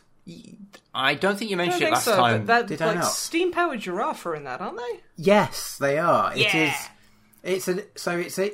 I think it was originally a 3DS game, and it came out in like 2015 or something. So it is not new by any standards, but it, hmm. I think it's relatively newly ported to the Switch. I don't know. It's new for me. Okay. But So this could- game is really good. Because I've played Steam World Dig, which I think was the That was first. Yeah, game. there's, I was having a look, and there's like a few games within the sort of same universe, but not actually. They're not the same gameplay, or they're not really linked, or something. I don't really. Yeah. It's like the Conjuring universe, but not terrible because it's got the band steam powered giraffe in it. It does, yes. The soundtrack is done by Steam Powered Giraffe, and then they show up in the game at playing at various bars. I did see times, that, and it was just like, wow, which that's is amazing. cool. So yeah, this game it's um, it's like a 2D side scrollery version of XCOM. Okay. So, so, Oh, all right. so you have like, okay, I'll start from the start. So you, you, the world it's set in a world where, for whatever reason, the people on the world are all like robots rather because than it's awesome, obviously. Because I mean, yeah, it's awesome. And then at some point before the game starts, something has gone wrong and the, the Earth has exploded, and there's all these like fragments of it lying around. So most people live on spaceships, and then they all farm moisture because they need moisture to power their steam power. So there's like moisture farmers that are all on like far reaches of bits of the planet that have exploded off, and yeah, there's like a core systems near the center of where this planet was, which are all powered by like diesel powered royal bots and things. So that's the sort of universe. And yeah, the actual gameplay is you're just like it's very Firefly Like you're on this like ship and you're sort of sort of smuggling some things and sort of doing legal jobs and sort of not just to get by and then you get caught up in something bigger. noise. But the actual gameplay, yeah, it's it's XCOM in that like all you've got like a load of different characters and as you go through the game you recruit more and more characters all with like their own special skills. And you like equip them up and things, and then you take a few of them, like two or three of them on a each mission, and then the gameplay is like XCOM, but side scrollery. So you can like move a bit, and then you can either shoot, or you can move a bit more, or you can use one of your special abilities. And yeah, it's for saying it's like an old game, and it was made for like a console that you know is the modern console by any means. It's really good. The amount really like, the sense of humor in it is yeah. The, the little quips is is a very good balance of being funny and somehow not pushing the line of being annoying. Okay, because that is And the then- that is the trickiest thing of like if you're Yeah. writing comedy in games because Yeah. you'll generally hear things so many times that even the funniest line gets old quite fast. Hmm. Yeah, and yeah, and the animation style is quite fun, and the weapons are it's all obviously steampunky because you're steam powered robots. well, I mean, steam powered giraffe is in it, so it'd be weird if it was like, I don't know, feudal Japan yeah, with robot. Although that does sound pretty cool. Feudal feudal Japan with robots and like Wild West music sounds fucking legit. I've basically just described Cowboy Bebop, but without feudal Japan because I was just like, that is Japanese. Yeah, yeah. Anyway, so, I mean, Drummer Matt, sorry. yeah, if you're wanting a, if anyone's wanting an XCOM style game, but with a you know, you know, different setting and different sense of humour slightly, I, I recommend that. I've no idea if it's on. I assume it's on other things as well. I'm pretty sure you can get it on like um UPlay or something. Maybe like you you can get it on PC. I'm pretty sure. I, I, well, I mean, yeah, and I mean, I'm, I wouldn't be surprised if it's on mobile. To be honest, as well, the sort of gameplay it is, it's like that'd probably work fine. I, I don't know, but anyway, I got it on Switch for you know pennies at one point on a sale, and yeah, re- as a little filler game, I Pokemon Let's Go turned up, and I played it. I've played it for a bit, as I mentioned in a second, but like I've mostly been going back to this Steam World Heist. The heart wants what it wants. It does. It does. So yeah, um, Pokemon Let's Go.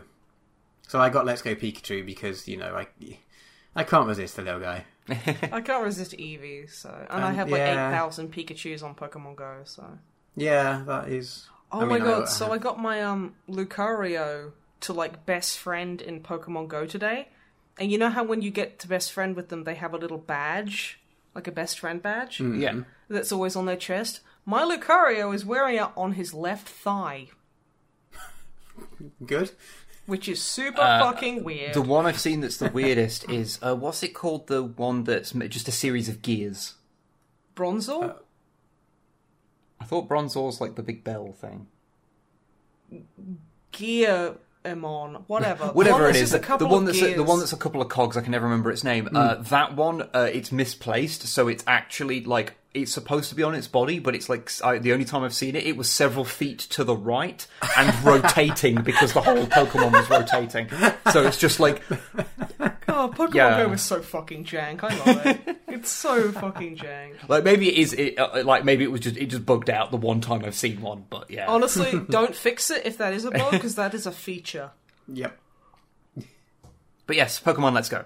Yeah, I mean, it's Pokemon Go, but while also redoing Pokemon Blue and Red and Yellow. Hmm. It's. I don't know what I was Is expecting this the one because where they follow exactly. you around? Yeah, so you get you get your I've well. seen so many like recut videos, so it looks like a horror movie having like Mr. Mime chase people, Oh god, oh yeah, that'd be. which is just like, oh no. I think you might be thinking of Sword and Shield because the Maybe. Pokemon are out in the world in Yeah. that one. Also, Yeah, no, I they have- are. They are. So they are no, in this but one. companions. Yeah, so like, you, you get your Yeah. you get your either um, Pikachu or Eevee on your shoulder riding around with you, and then you can Yeah. choose one of your other ones in your party that To follow follows you you. like a few spaces behind. Yeah. Oh, okay. That just kind of chases you down. And then all the wild Pokemon are all appear in the wild as well, like you see them, so you, you don't have to run through like the long grass and be annoyed if you're trying to get somewhere quick. You can just dodge them, which is amazing. yeah, I think it's just all the ones I've seen of people doing shots of that have been Yeah. from Sword and Shield. So I've got a Rhyperior following me around at the minute. My Rhyperior's now. I can't remember my Rhyperior. Oh, her name is Ms. Peanut. Good. She's and she is like three times the size of my fucking character, and just, just staggers on behind. And I'm like, oh. You just yeah. got kaiju behind you. It's I fine. literally just have a kaiju following me around, which is actually pretty cool. Yeah, I've got um, a, it was a Squirtle and now it's a Wartortle following around, but because of the run cycle, they've got like really stumpy legs. The water cycle following is amazing, and I love it. That's it. I love like um Cubones have a really cute like because they've got really tiny legs and they've got a really really big chubby butt, so they kind of like waddle. Yeah.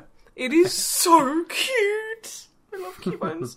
Same with Charmanders. God, I'm I'm a slut for Charmanders. The last like event they did, they had um a Charmander with a Cubone skull on, and that is my darling little darling. Wasn't that from like Halloween last year? It was so good. And then I got a shiny top hat Squirtle, which is great because you can never evolve it. Fan fucking tastic. It's like, but oh no, but the Pikachu's are fine. Anyway, I'm gonna stop bitching. Pokemon, let's go. Yeah, I mean, it is just a remake of the original games, and it's been a long time since I did them. And I'm like, why do I still remember this so much? I'm like, what, 20, 20 years ago?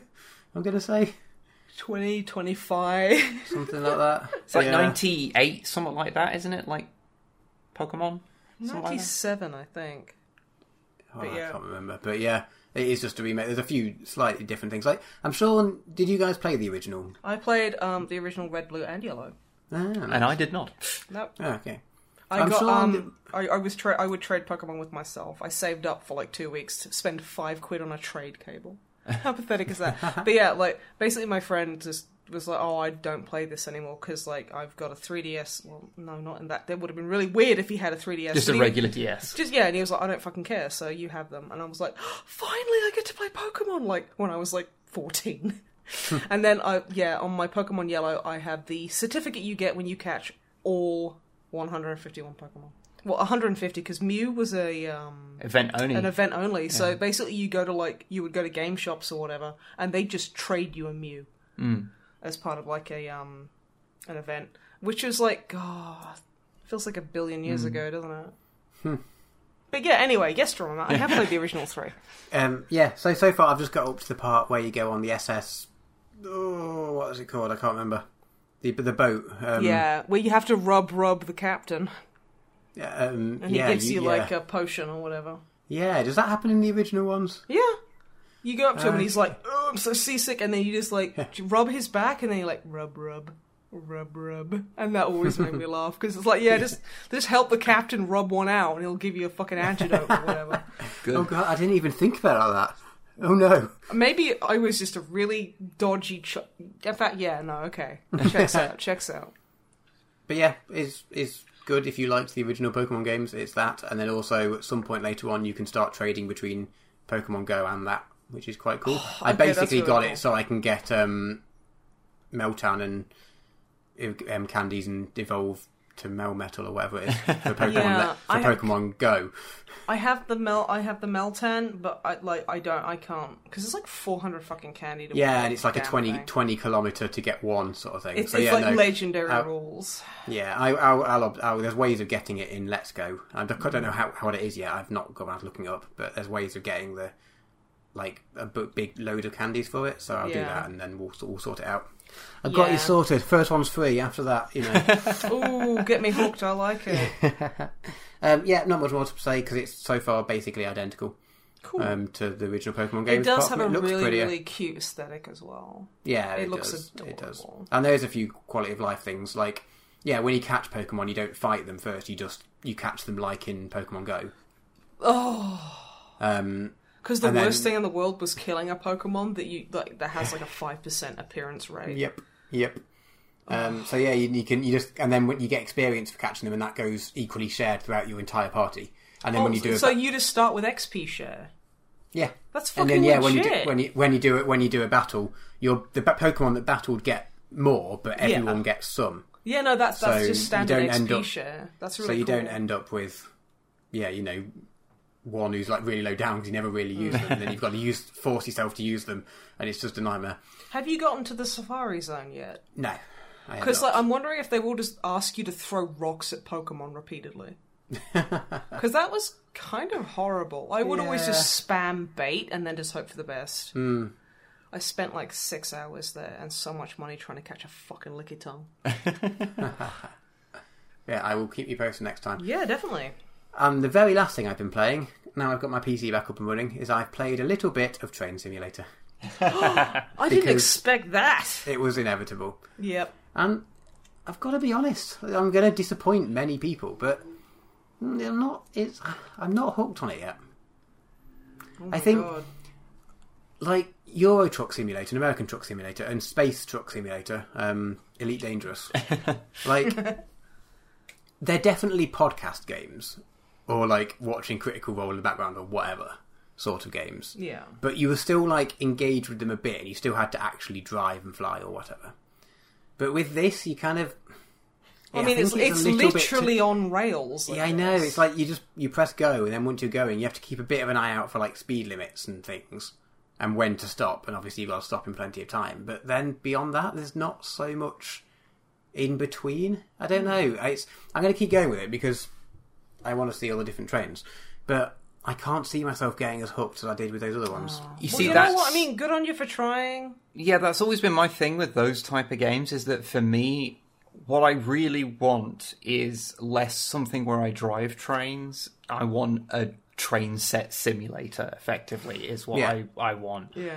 Uh, and so just driving the trains is like well, they go from one end to the other. The one exception, of course, being the PS2 classic video game Extreme Express, where you race trains. Isn't that the one where you went to buy it and the guy went, "Really?" No, no, no. Um, no, uh, what happened was that I bought another game called Groove Rider. Uh, that is a Scalextric, like slot car racing game, because I just happened to see it in um, my local game and was like, this looks ridiculous. I must have it.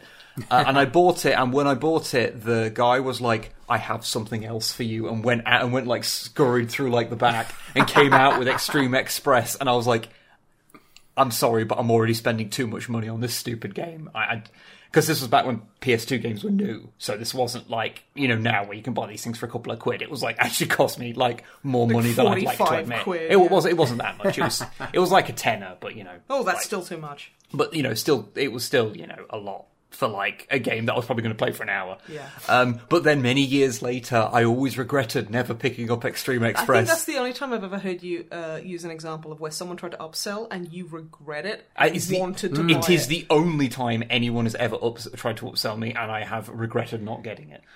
That's crazy. Because usually you dig your heels in and get really angry. I, I do. I hate it when people do it to me. I really. The thing is, if it's like, oh, would you like to go large for 50p? And you go, nah, I'm alright. And then they go, really? It's only 50p. And you look, well, then you fucking go large. And then, then you start literally just throwing furniture at them. that that's not Yeah. quite what happens, but that is what I, was in- feel like. I was in like Subway the other day because I thought I'd treat myself to a cup of coffee, which was life changing. Let me tell you. Oh. And like the woman asked me, she was like, "Do you want a cookie with it?" And I was like, "Nah, I'll eat it. That's the problem." And she was like.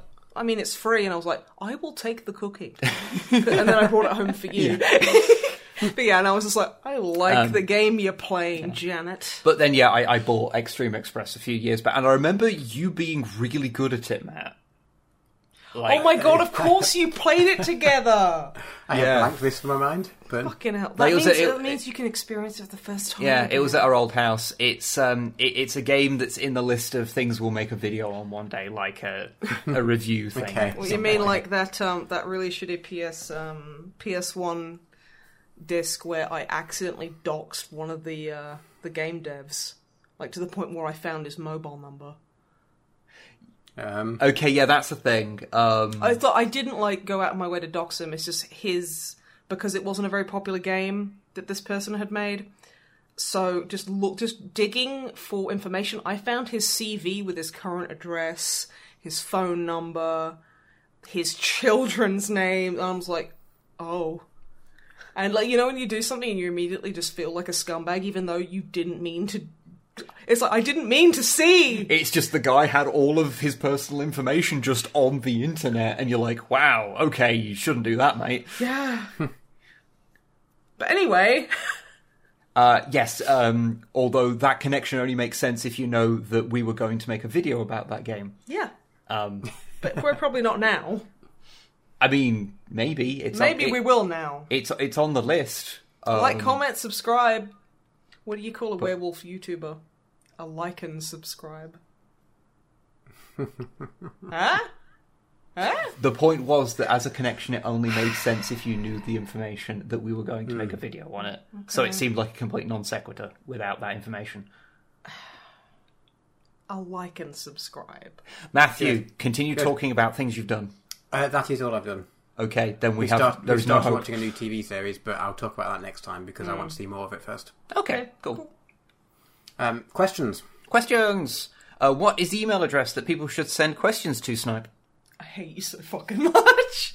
Only dr- I forgot to set up the new one. I Shit. I, I was going to do that. Uh, you know what? I'm going to do it tonight.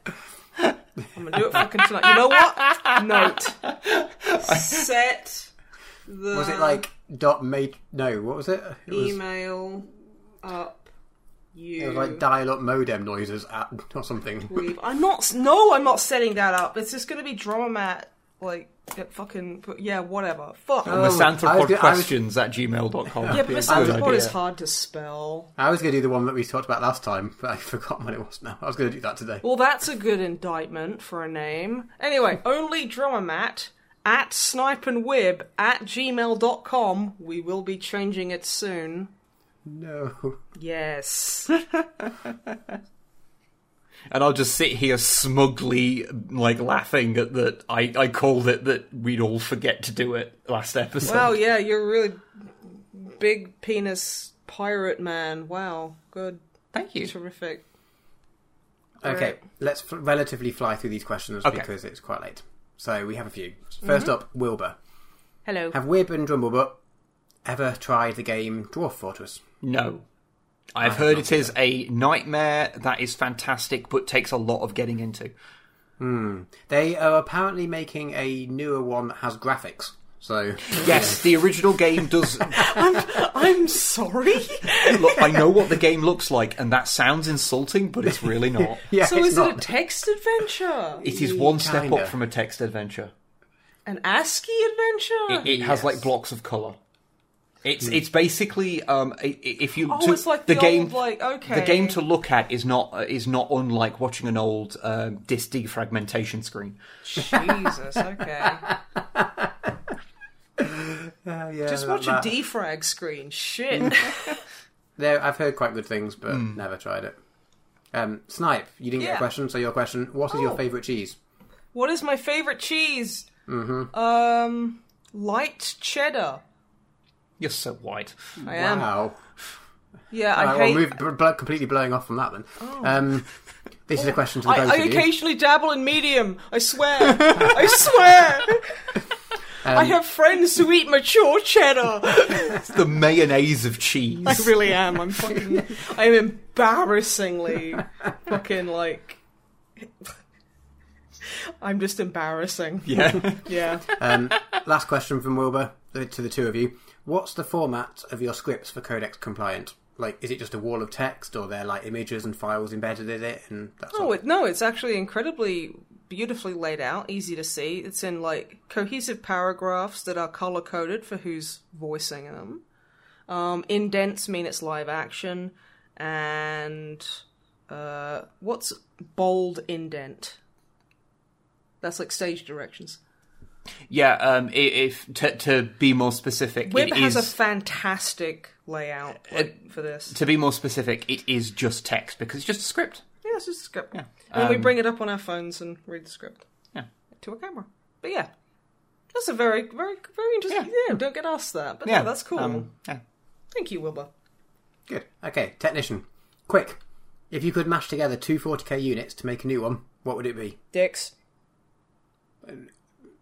Um, Okay. Orcs have dicks. Okay, uh, I would like you to think about your answer and then give a different one. A dreadnought and a uh, defiler. No, what are the what are the big spider boys called? They're defilers, aren't That they? is a defiler, yeah. yeah, yeah. So that, Well, I mean, that- a defiler's a little like a dreadnought anyway. okay, then a defiler and Canis Wolfborn. Because then, the, like the the wolf could be gigantic and have big old spider legs. To give a a similar uh, answer to your initial one, um, based on some art that I've seen some people do, I actually would be down for like combinations of dreadnoughts with tanks like predators. So basically, where instead of being a walker, they're controlling a tank. I remember seeing someone who did like a, a kind of yeah, like it was like a predator but with sarcophagus in the front. Cool. Also, um, I also have another answer that is really good and amazing. Gene stealers that are like the pred or dog aliens from Aliens, so they're like half and half. After they've absorbed like biomass, so you'd have like you'd have like a Tau Renid.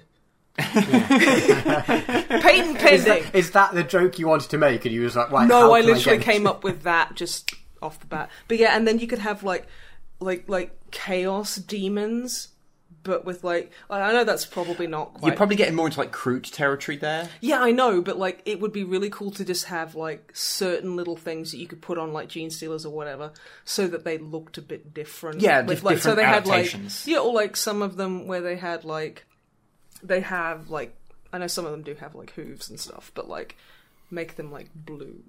Or, you know, like make them have more of a Tau kind of face or something like that. Or, you know, or more muscular, more bipedal ones, like that are kind of orky.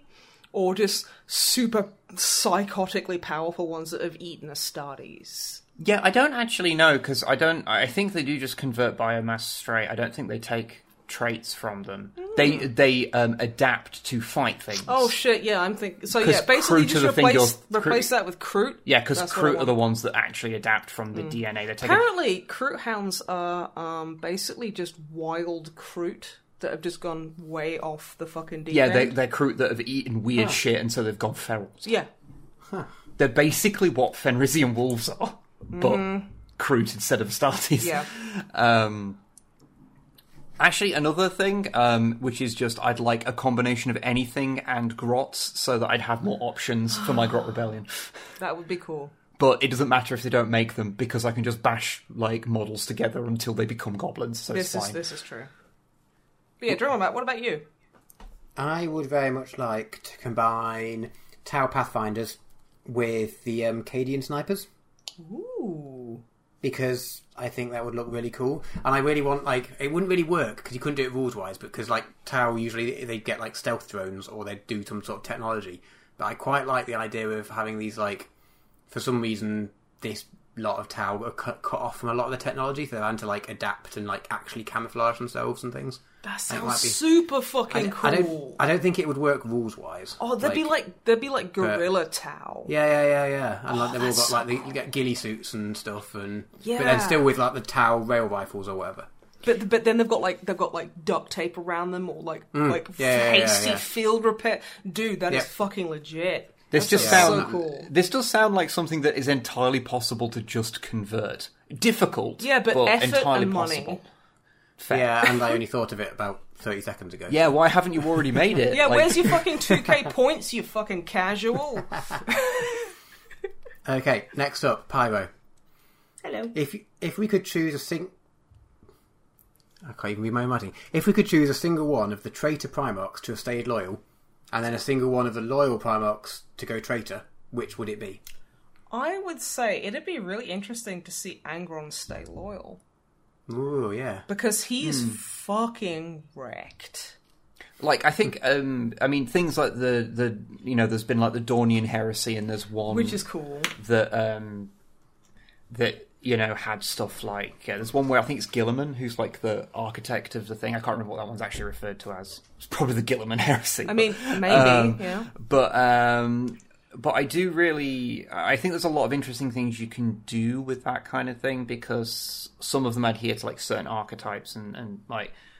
Like I think one where um, Alpharius and Omegon stayed loyal that could be interesting, um, because they were because they're sort of like you know on the fence about everything anyway. Yeah, so like having them fully commit. would have been Magnus staying loyal could be interesting. That would be interesting. Um, like I, I would of course like to see an, a take on Angron because yeah, that sounds really interesting to me. Like he'd be com- like like how do you take the established character traits of Angron and the fact that he is he is fucking broken, and how do you make turn that into a loyalist kind of Mm. especially because he is fucked over super hard by thing? the. Emperor. Yeah, exactly. Um, so like that would be really interesting to see that. it, w- it would be interesting. And as for like loyalist ones turning traitor, um,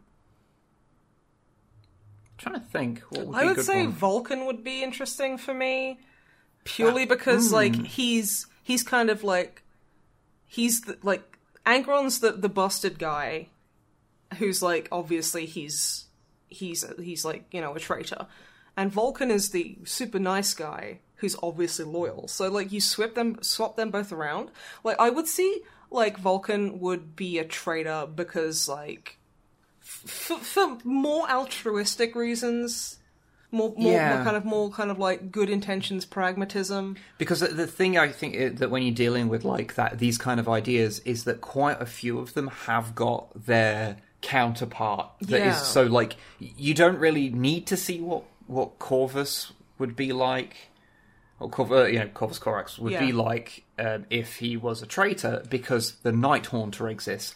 You don't need you to don't see need to see what, what Russ would be like if he was a traitor because well Angron kind of is Angron that. because he like because Space Wolves are just a step away from Berserkers anyway yeah, they're just berserkers, but they ha- are like leashed to do they're, they're specific like things. leashed yeah exactly Um, So- and like um, you know, Dorn is basically loyalist Perturabo. Like they literally Yeah. have a rivalry. they literally like, have it's a, a, whole fucking thing. like a fort building competition But yeah, um, so I'm not actually sure when it comes to loyalist ones. I mean, that, there's a lot that could be interesting. Like seeing someone like Sanguinius fall would be interesting, or even seeing like um, Guilliman.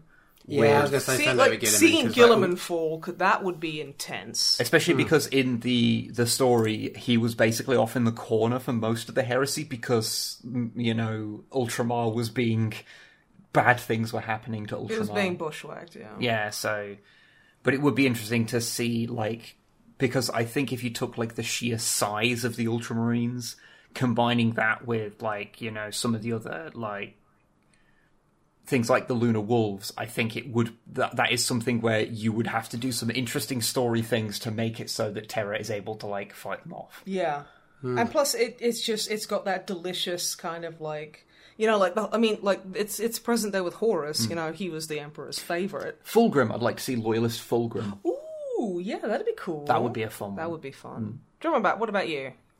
Yeah, like I said, like yeah, I think Guilliman not be, because mostly because I want to see how they would make the Ultramarines interesting if they were traitors. Honestly, I think they, they'd straight just go for Cinch because just as planned, and they are master strategists because they're blue.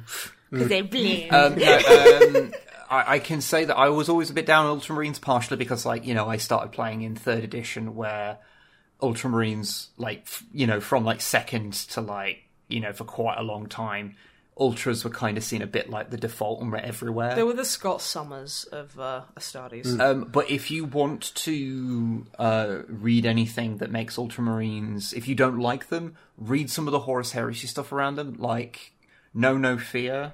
Um, is really good for making you go, "Wow, the Ultramarines can be really fucking cool." It's just the fact that they were kind of forced as the poster child, so there's the immediate knee jerk contrarianism. Yeah, you don't want to go with Um, the default. You do don't want to go with the default. You want to be special. Hmm. You know, it's like which that sounds really offensive, but no, it's like no, you want something to be special. You don't just want to go with the poster child because that's boring. Hmm. And like the whole and that kind of Why Whilst you think I never ever play humans in like role playing games, yeah, it's it's just one of those things. So it's like yeah, the fact that they're actually cool. Guilliman is rad, Hmm. and yeah, he he like uh, there's, there's a whole section where he's on the outside of spa- of a spaceship punching word bearers to death, Like- like, in the void. how fucking cool is that? It's pretty Pretty rad. fucking cool. Yeah, I think I am mostly playing up for the joke, to be honest. Yeah. Dude, it's fine. He does also do a full on like Taken style speech. Like Okay. like basically uh like talking to the word bearers and and Lorgar I'm gonna fucking stab you. like basically okay I thought there was you know I you don't you don't understand how who you fucked with I am going to find all of you and I am going to kill you super hard you guys have I have no over idea. 300 confirmed kills. yes he gives the the, grim fucking dark US Marine fucking like copy paste. copy paste yeah. Listen here, kid. I have. A... oh my god. Uh, I kind, I kind of want to like do like something It's supposed to be a dramatic reading of that part, But and it's it just build- like a Microsoft Sam. It does all the build up to that, and then it just goes into that speech Yeah, instead. yeah. so fucking funny. Okay, very last question. Okay. Ian, Hello. with the, Ian. rele- with the release of 9th edition blast rules, Snipe, are your Space Wolf dread- dreadnoughts really excited for blasting the Grot Rebellion to bits? My dreadnoughts. Sorry, I, I heard you started saying dreadnought, and it just made me think of Uwu. Because that's basically how I talk to them every time I play. I'm like, oh my you're baby, Yeah. and everyone is just like super uncomfortable. You don't have many blast weapons. I don't honestly. I have melters. I have I have like one. You've got a missile launcher. I have one missile launcher. Um, but he's he's like the stationary boy where he's got the las cannon and the um Yeah. the thing. But no, I've got like melters. I've got um assault cannons. I don't Hmm. have any plasma because fucking of course I don't. you have a real aversion to plasma. Mm. No, I I've used a plasma like weapon like twice. I didn't like it because that rolling a one was too scary. Even if it's more sensible now, I ain't doing it. I was just like knee jerk, do not want. I get you. But yeah, no, I don't really Fair. have any blast weapons, so Because yeah, they have become better because Yeah. they were like, I do have some missiles on my Redemptor as well. ah, but they don't work like that. But they don't work. They they literally they're just there for like anti-aircraft. Yeah. So Um, so yeah, it's a weird one because like, um, because honestly, the I'm way I play, I would rather charge in Murderfang and just carve a fucking path through them. That's way more satisfying to me than blowing holes Yeah. and things. Although saying that, I think the way it works is that it's anything that has like a roll for what it hits. Um 'cause because I've not, uh, it's been a Hmm. I little haven't bit. really paid attention because I'm still like, no, I'm still good on eights.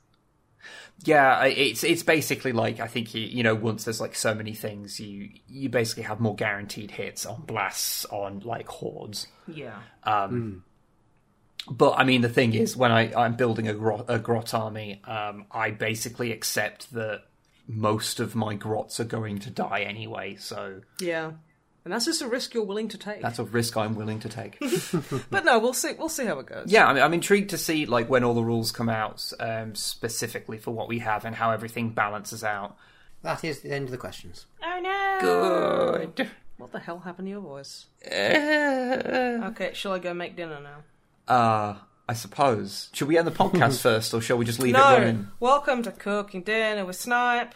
Um, today I'm gonna cook um, uh, chicken, like pulled chicken with paprika, garlic, and another couple of herbs, um, in buttery white rolls with chicken gravy made from chicken fat.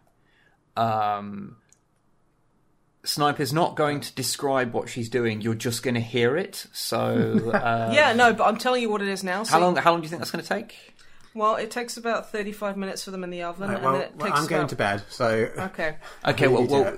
Okay, good night. So yeah, it'll take me like like five ten minutes to like like to fry them in the, the pan as good. well and season them properly. um, so we can just let people hear that, and then you know have it Yeah. like sitting there at the oven, Yeah. You know, it will it will involve taking the whole PC and recording setup into the kitchen. Honestly, I think this is so- this content is worth it. So you'll hear a lot of thuds and bangs, uh, which which will make like uh, normalizing out the audio a little bit more tricky because but you of- know, honestly, again, this content is worth it. it's definitely Message in and tell us how you want to hear me cook, but not tell you what I'm doing. yeah. You Probably know, that will absolutely be somebody's fetish. They'll be sitting there going, oh, I, like I a- can't tell if she's cooking chicken or beef. Just be a bit of sizzle here, the occasional like swearing under your breath there. You know. Yeah, yeah, yeah. So um, Anyway, thank you very much for listening to the podcast. cooking, like cooking noises with Snipe, will be out next week. The first, uh, the first uh, edition will be is that your new podcast? yeah. Can you? I just I just upload like forty minutes of just oven noises and just me like cleaning dishes. It does feel like one of those like novelty YouTube channels where it's like I cook a meal in another room whilst whilst unfitting music plays or something. Do you remember that lady, that American lady who had who who like made a YouTube account, dumped like twelve videos, like cooking videos, and then just never logged on again? And that was it was like cooking with Sarah, and she would just put like kilograms of sugar in everything. I- this is not a thing I am familiar with. I'll have to find it, but th- those were just so weird because yeah, her recipes were really strange and like just had so much sugar and stuff in them. It was weird. Anyway, hmm. thank you very much for listening to the podcast. And we shall see you in a couple of weeks. Bye bye. Goodbye. Bye. Time to make some chicken.